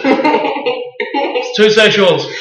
And like it's so frustrating because we have so many people who go, "I'm pan because," and then insert a laundry list of incorrect definitions of bisexuality. Mhm. The most common one being, "Well, bisexuals are only attracted to cis men and women," and I'm like, "No, No. absolutely not." The, the Because because people who, people not. people who aren't cisgendered Mhm. are still men or women. It's the, Mhm. or non-binary, Yeah. and that's that's fine. It still fits under. And even then, that's where people get confused is they think that it's a numeric amount of Mhm. how many genders someone can be attracted to, and that's just incorrect. Mhm. The two refers to the homosexual attraction and the heterosexual attraction. That's where the two comes from. It's same and other, Mhm. not, well, I can only be attracted to roll the dice, Yeah, this gender and this gender roll your d20. it has nothing to do with gender identity, which is why I get so frustrated because people are often saying, well, I'm not bi because, Mhm. and it's so heavily, their answer to it is so heavily just surrounded by this concept of gender identity, and it's, Mhm. no, no, it's your sexual attraction. Mhm. It's, it's really just that. Yeah. Like, I, I tend to agree with you. it's much more simple than the numeric number. Like, pick two genders, two genders only. No, two sexuals. And I mean, You can only pick two sexuals. only pick two. All right, better pick pick wise. You don't get to change them. And I think Yeah, of course, you can't grow any further than that, can't you? No, no, no, no. never. And it's really frustrating because there's so many different concepts of what this idea of bisexuality is. And some people are like, well, I am bi and I'm, I am only attracted to cis men and women. And that's fine. And that's fine, but that's still under the bi umbrella. It's still Mhm. one definition of bi. Mhm. That's not the only definition of bi. And Yeah. I think that's where the pan label can, in fact, be helpful. Mhm. Because if you say, I need to get some more footwear, okay, well, I know we need to go to a shoe store. If I say I need boots, we know I'm looking for boots. And it's just a further definition to help clarify your personal style of bisexuality. Mhm. Because it is going to be different for everyone. Yeah. Everyone has their own taste, and that's okay. But this like giant inner fighting over it is ridiculous. And half the time, people get into this angry rage at me for promoting bisexuality, mm-hmm. going, "Well, you should be promoting pansexuality because bisexuality is transphobic, or it's it's against this, or blah, blah, blah, blah, blah." And it's really just not that fight. And it's like, I mean, how many people on the internet to like, don't call them stupid? They just don't know.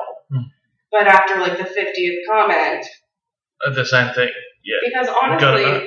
I haven't had anyone come to me with a definition of pansexuality that isn't biphobic. Mhm. Unless they're saying, yeah, I'm bi and pan. Anytime that they're not bi, just pan, it's all biphobic. I haven't heard a single one. And let's keep in mind how many platforms and social media and DMs I get every single day. Not a single one has ever had one that was actually like a positive. Well, here's the actual difference and why they're very different. No, they're the same. They're under the same umbrella. Mm-hmm. And I think Yeah. that's hard for a lot of people to swallow. Hmm. Absolutely. I couldn't agree more. But people, are, I think a lot of people are just set in what their their ways are. Well, and a lot of it's This- Tumblr the- the- information. It's a Tumblr education. Um, I learned that pan was the more woke version of bisexuality, and it specifically says that I'm attracted to hearts, not parts. And I'm like, well, that's just you being shitty to bi people. I also enjoy hearts. I also enjoy parts. I don't care how they're mixed and matched. Yep. I don't care how the genitals match up to the heart. Well, yeah, that's the thing. What that that actual comment makes zero sense to me whatsoever.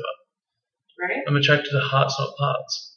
I mean, enjoy your eunuchs. if if you're asexual, sure. Yeah, right. Like I, I have thought this for so long that that should be under the asexual community. even- like, even- why are the band people taking that? Even demisexual. right? But no. Specifically. But like you're, you're still going to enjoy their parts. Right? Well, hopefully you enjoy their parts. Doesn't always happen that way. Yeah. Anyway, we've gone through that. We thankfully we agree, so there's we don't have to sit here and fight it out, True. which which is nice. Um, just before we head on, because I've had you for over had you. Um, we've been talking for over 90 minutes, Woo. which has sort of flown by, really. Um, just the last thing that I that I like to ask is what um, advice do you have for? I'm going to go with two parts for for young people who are looking to come out, and for parents who want to learn more and accept that their child's coming out. Hmm. It's always a tricky one. Well, it's really tricky because, especially with the youth, like, there's so much that's going to be specific to their own personal life. Mhm. Like, I wish that I could, with ease, just say, everyone come out, it's going to be safe, the water's warm over here, it's fine. But the Doesn't thing is, that is way. it's, it's not always safe to come out. Mhm. It's not always, I wish we lived in a very different world where I could just easily say, hey, everybody, come on out. It's great. In the visibility, sunshine, and the bi rainbow. Like, yeah. But, I mean, a lot of that is just for the youth. You need to know who you are. Yeah. And you can live in denial like me, like I did for so long, and just be like, what? I've only slept with seven women. That doesn't make me queer. Haven't you? But it's very important to be honest with yourself and seek the answers that you need to hear. Mhm. I know for a really long time that I personally just kept saying I wasn't bi enough to claim my bi badge. That I didn't deserve it, so I'm just straight and just something's a little weird with me. I'm just a little hetero flexible. Yeah. But it was really in my 20s and kind of having that realization, heart to heart, all cards on the table, there's nobody me, it's just my thoughts and my past looking me dead in the eyes and going, oh my god. Speaking of that, one of the, one of the big things that came out during Pride Month was um, people coming out, right, and Mhm. saying it's okay to come out. It's okay to come out. And what you've just said there, I think, is hugely important. Is that it's not It's not. it's not always okay. Come out when you feel comfortable to come out. Come out when you feel safe. Yeah, exactly. You don't have to sit there and go. It's Pride Month. let's all come out now. No, it doesn't work that way. And if you are sure and you're like, you know what, I'm 500% definitely bisexual, you still really need to be aware of your surroundings and where mm-hmm. you are. There's a big difference between a 15 year old coming out in Alabama as opposed to LA. Mm. And there's a difference in someone who's raised in a very religious, strict home Yeah. versus someone who is giant, hippie, liberal, super progressive parent. Exactly. Exactly. And it's very important to gauge your surroundings and know that you are going to be safe. Mhm. Even if that means you have to stay closeted for a little longer. It's unfortunately the safer option. Mhm. I mean, I was lucky. My mom, when I came out at 20 something, uh, we were drunk together because my mom is really just a good fun pal. My biological mom is just a hoot. Right. That woman did not want such a nerdy child, but she loves this nerd that she got.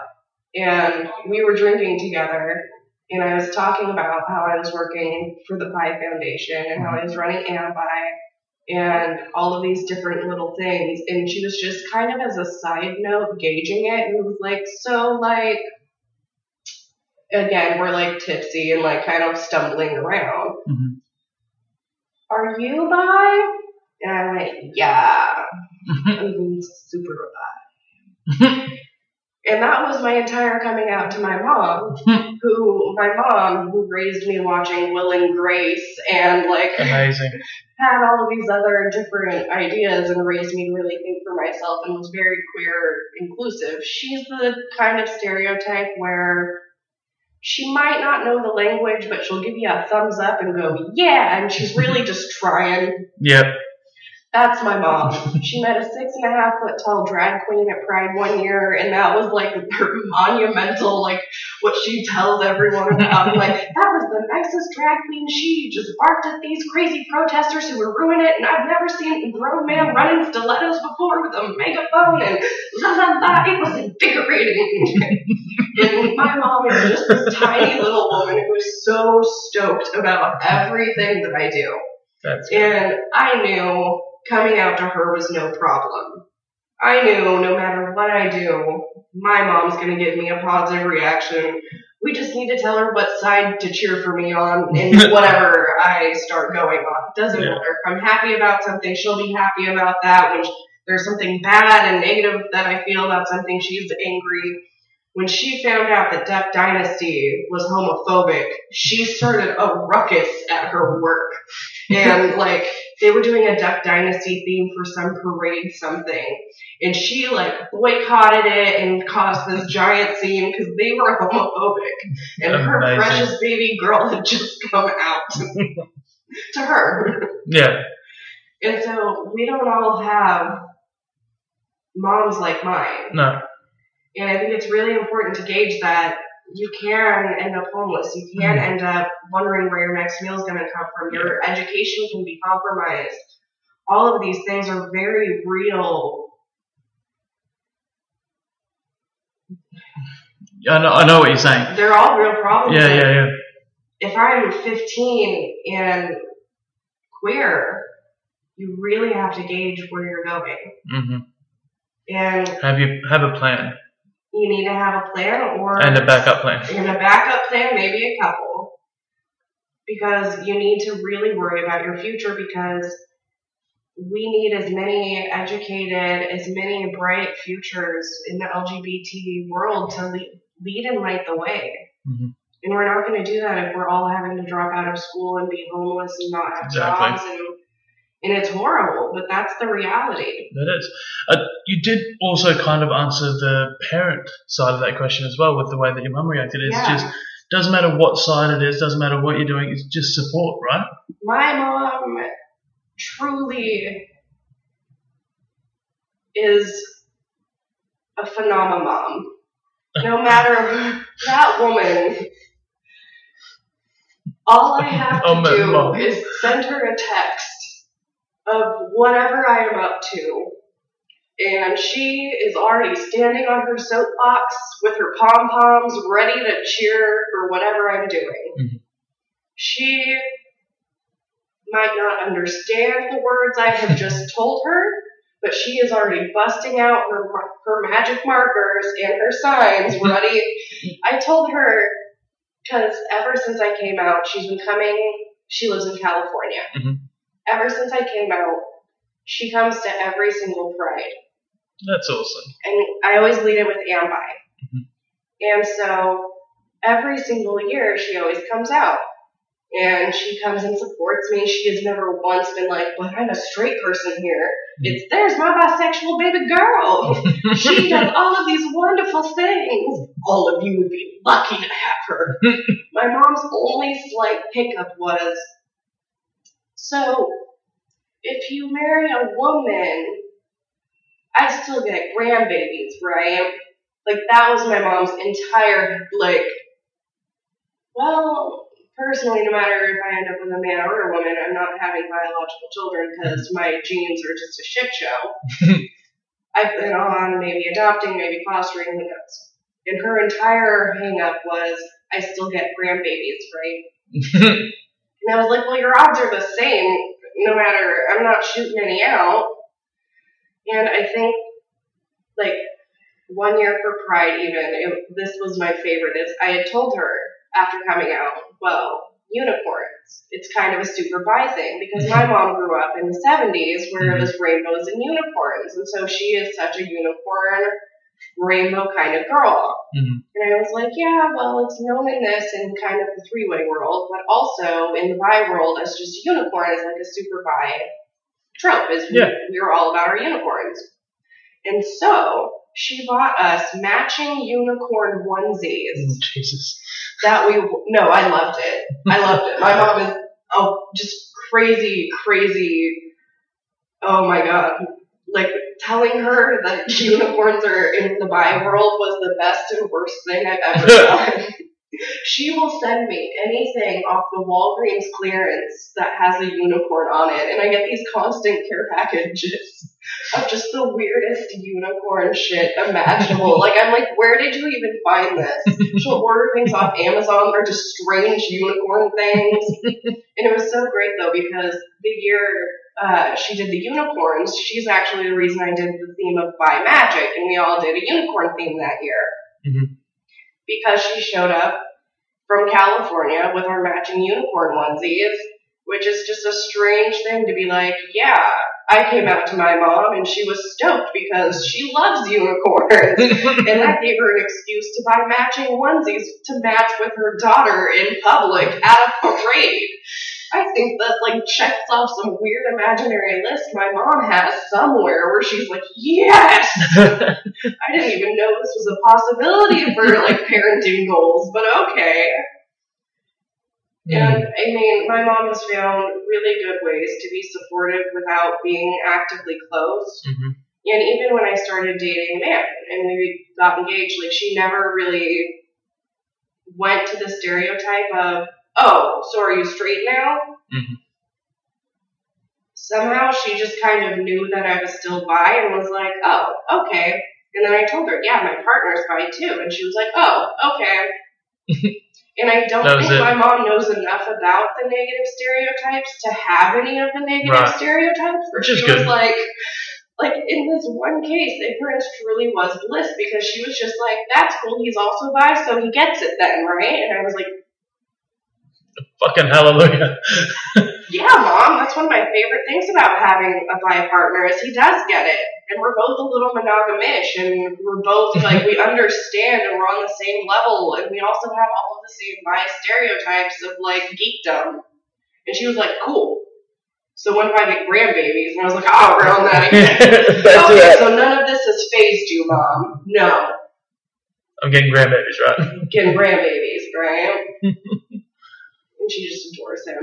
And honestly, my mom would not have given two shits if my partner had ended up being a woman. And that's Mhm. really, my mom understands that whoever my partner is is someone that makes me happy, and my happiness is what matters. And Yeah, my mom would exactly. rather me live a life where I'm not hiding things from her. Mhm. I'm being truthful and forward, and I'm with people that make my life better. And my mom is very focused on that. Yeah.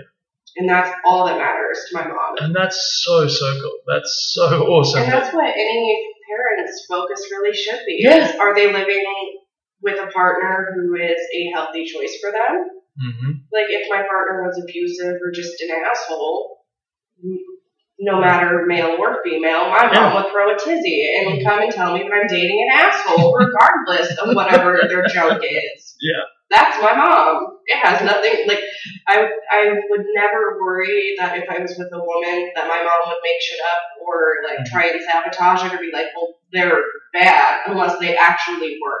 Mhm. And that's kind of where my mom doesn't see gender. She just sees my partner, Mhm. no matter who that is, That's awesome. and is really just like, well, I see that. I see that when you're falling apart, he's there and he does this and this and this, which I realize brings you back up and is really healthy for you. Mhm. And I see that you two work really well as a team. I see that you're both giant fucking nerds. I don't even understand what you two just said. Something about a dungeon and a paladin. I don't even, what, what? Is that a sex thing? Well, it could be, mom. Ugh. it is in my D&D games. My brother-in-law had a sexy D&D game for a while and we called it Kobe Sexy Dungeon Party. We, we have uh, about eight kinksters in one game. oh god. Yeah. Yeah, we had someone, what was it? We shoved a trumpet up a gnome's ass. Nice. We once seduced a While, no, while, while, while felching a king. Oh. So that we could get this purple stuff that was really good at getting you drunk. Huh. My first ever character got killed by eating an egg. well, that just sounds like a fun party. Yeah, yeah, and I was having a drinking competition. Nice. Yep. And then got quite drunk, and they were like, "Here, have this egg. It'll help you feel better." the first time my partner met my boss, I had told my boss that yeah, my my partner's really good and he's really into D and D and he loves DMing. And so the first time they met, we had a giant D and D session, Brilliant. and that's how they all met for the first time. so good. And So I was so like, good. this is such a bisexual stereotype. Mhm. Like, have you noticed most people who play D and D are usually bisexual? Yeah, Yeah, no, or at least somewhere on the Kinsey. hmm They're not completely straight. No, no. But anyway, it's been almost two hours. Oh Jesus. Yeah, right. Another long episode.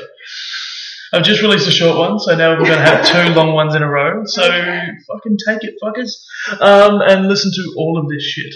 Um, just before we do finish up, plug away everything that you do and and all of that. What? Where can we find everything on the interwebs?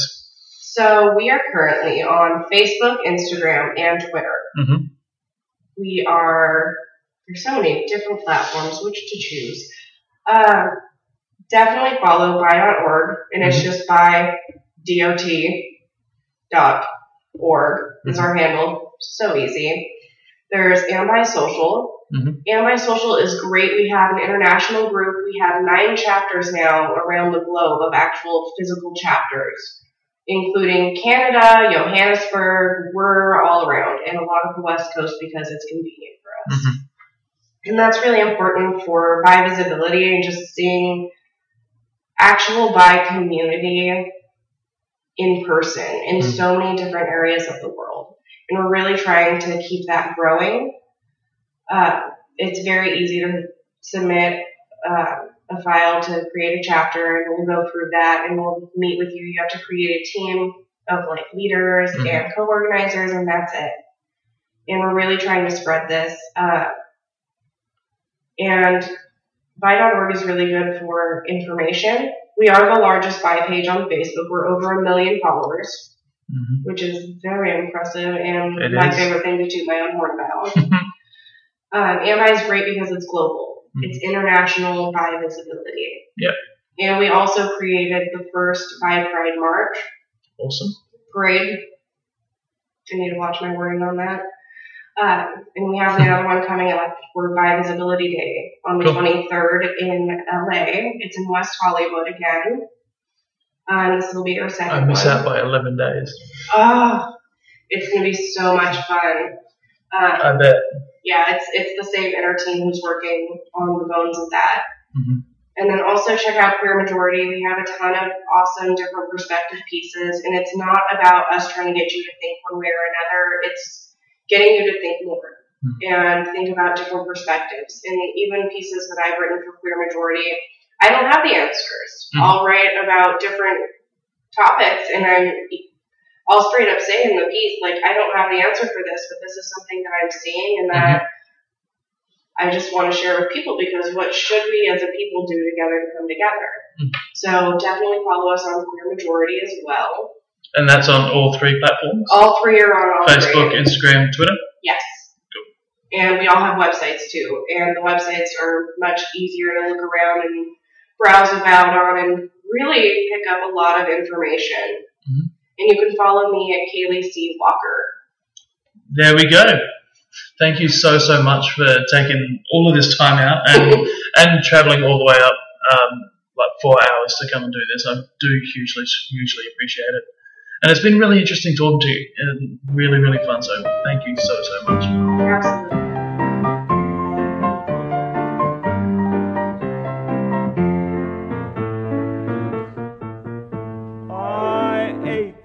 The touch of your lips, dear, but much more for the touch of your whips, dear.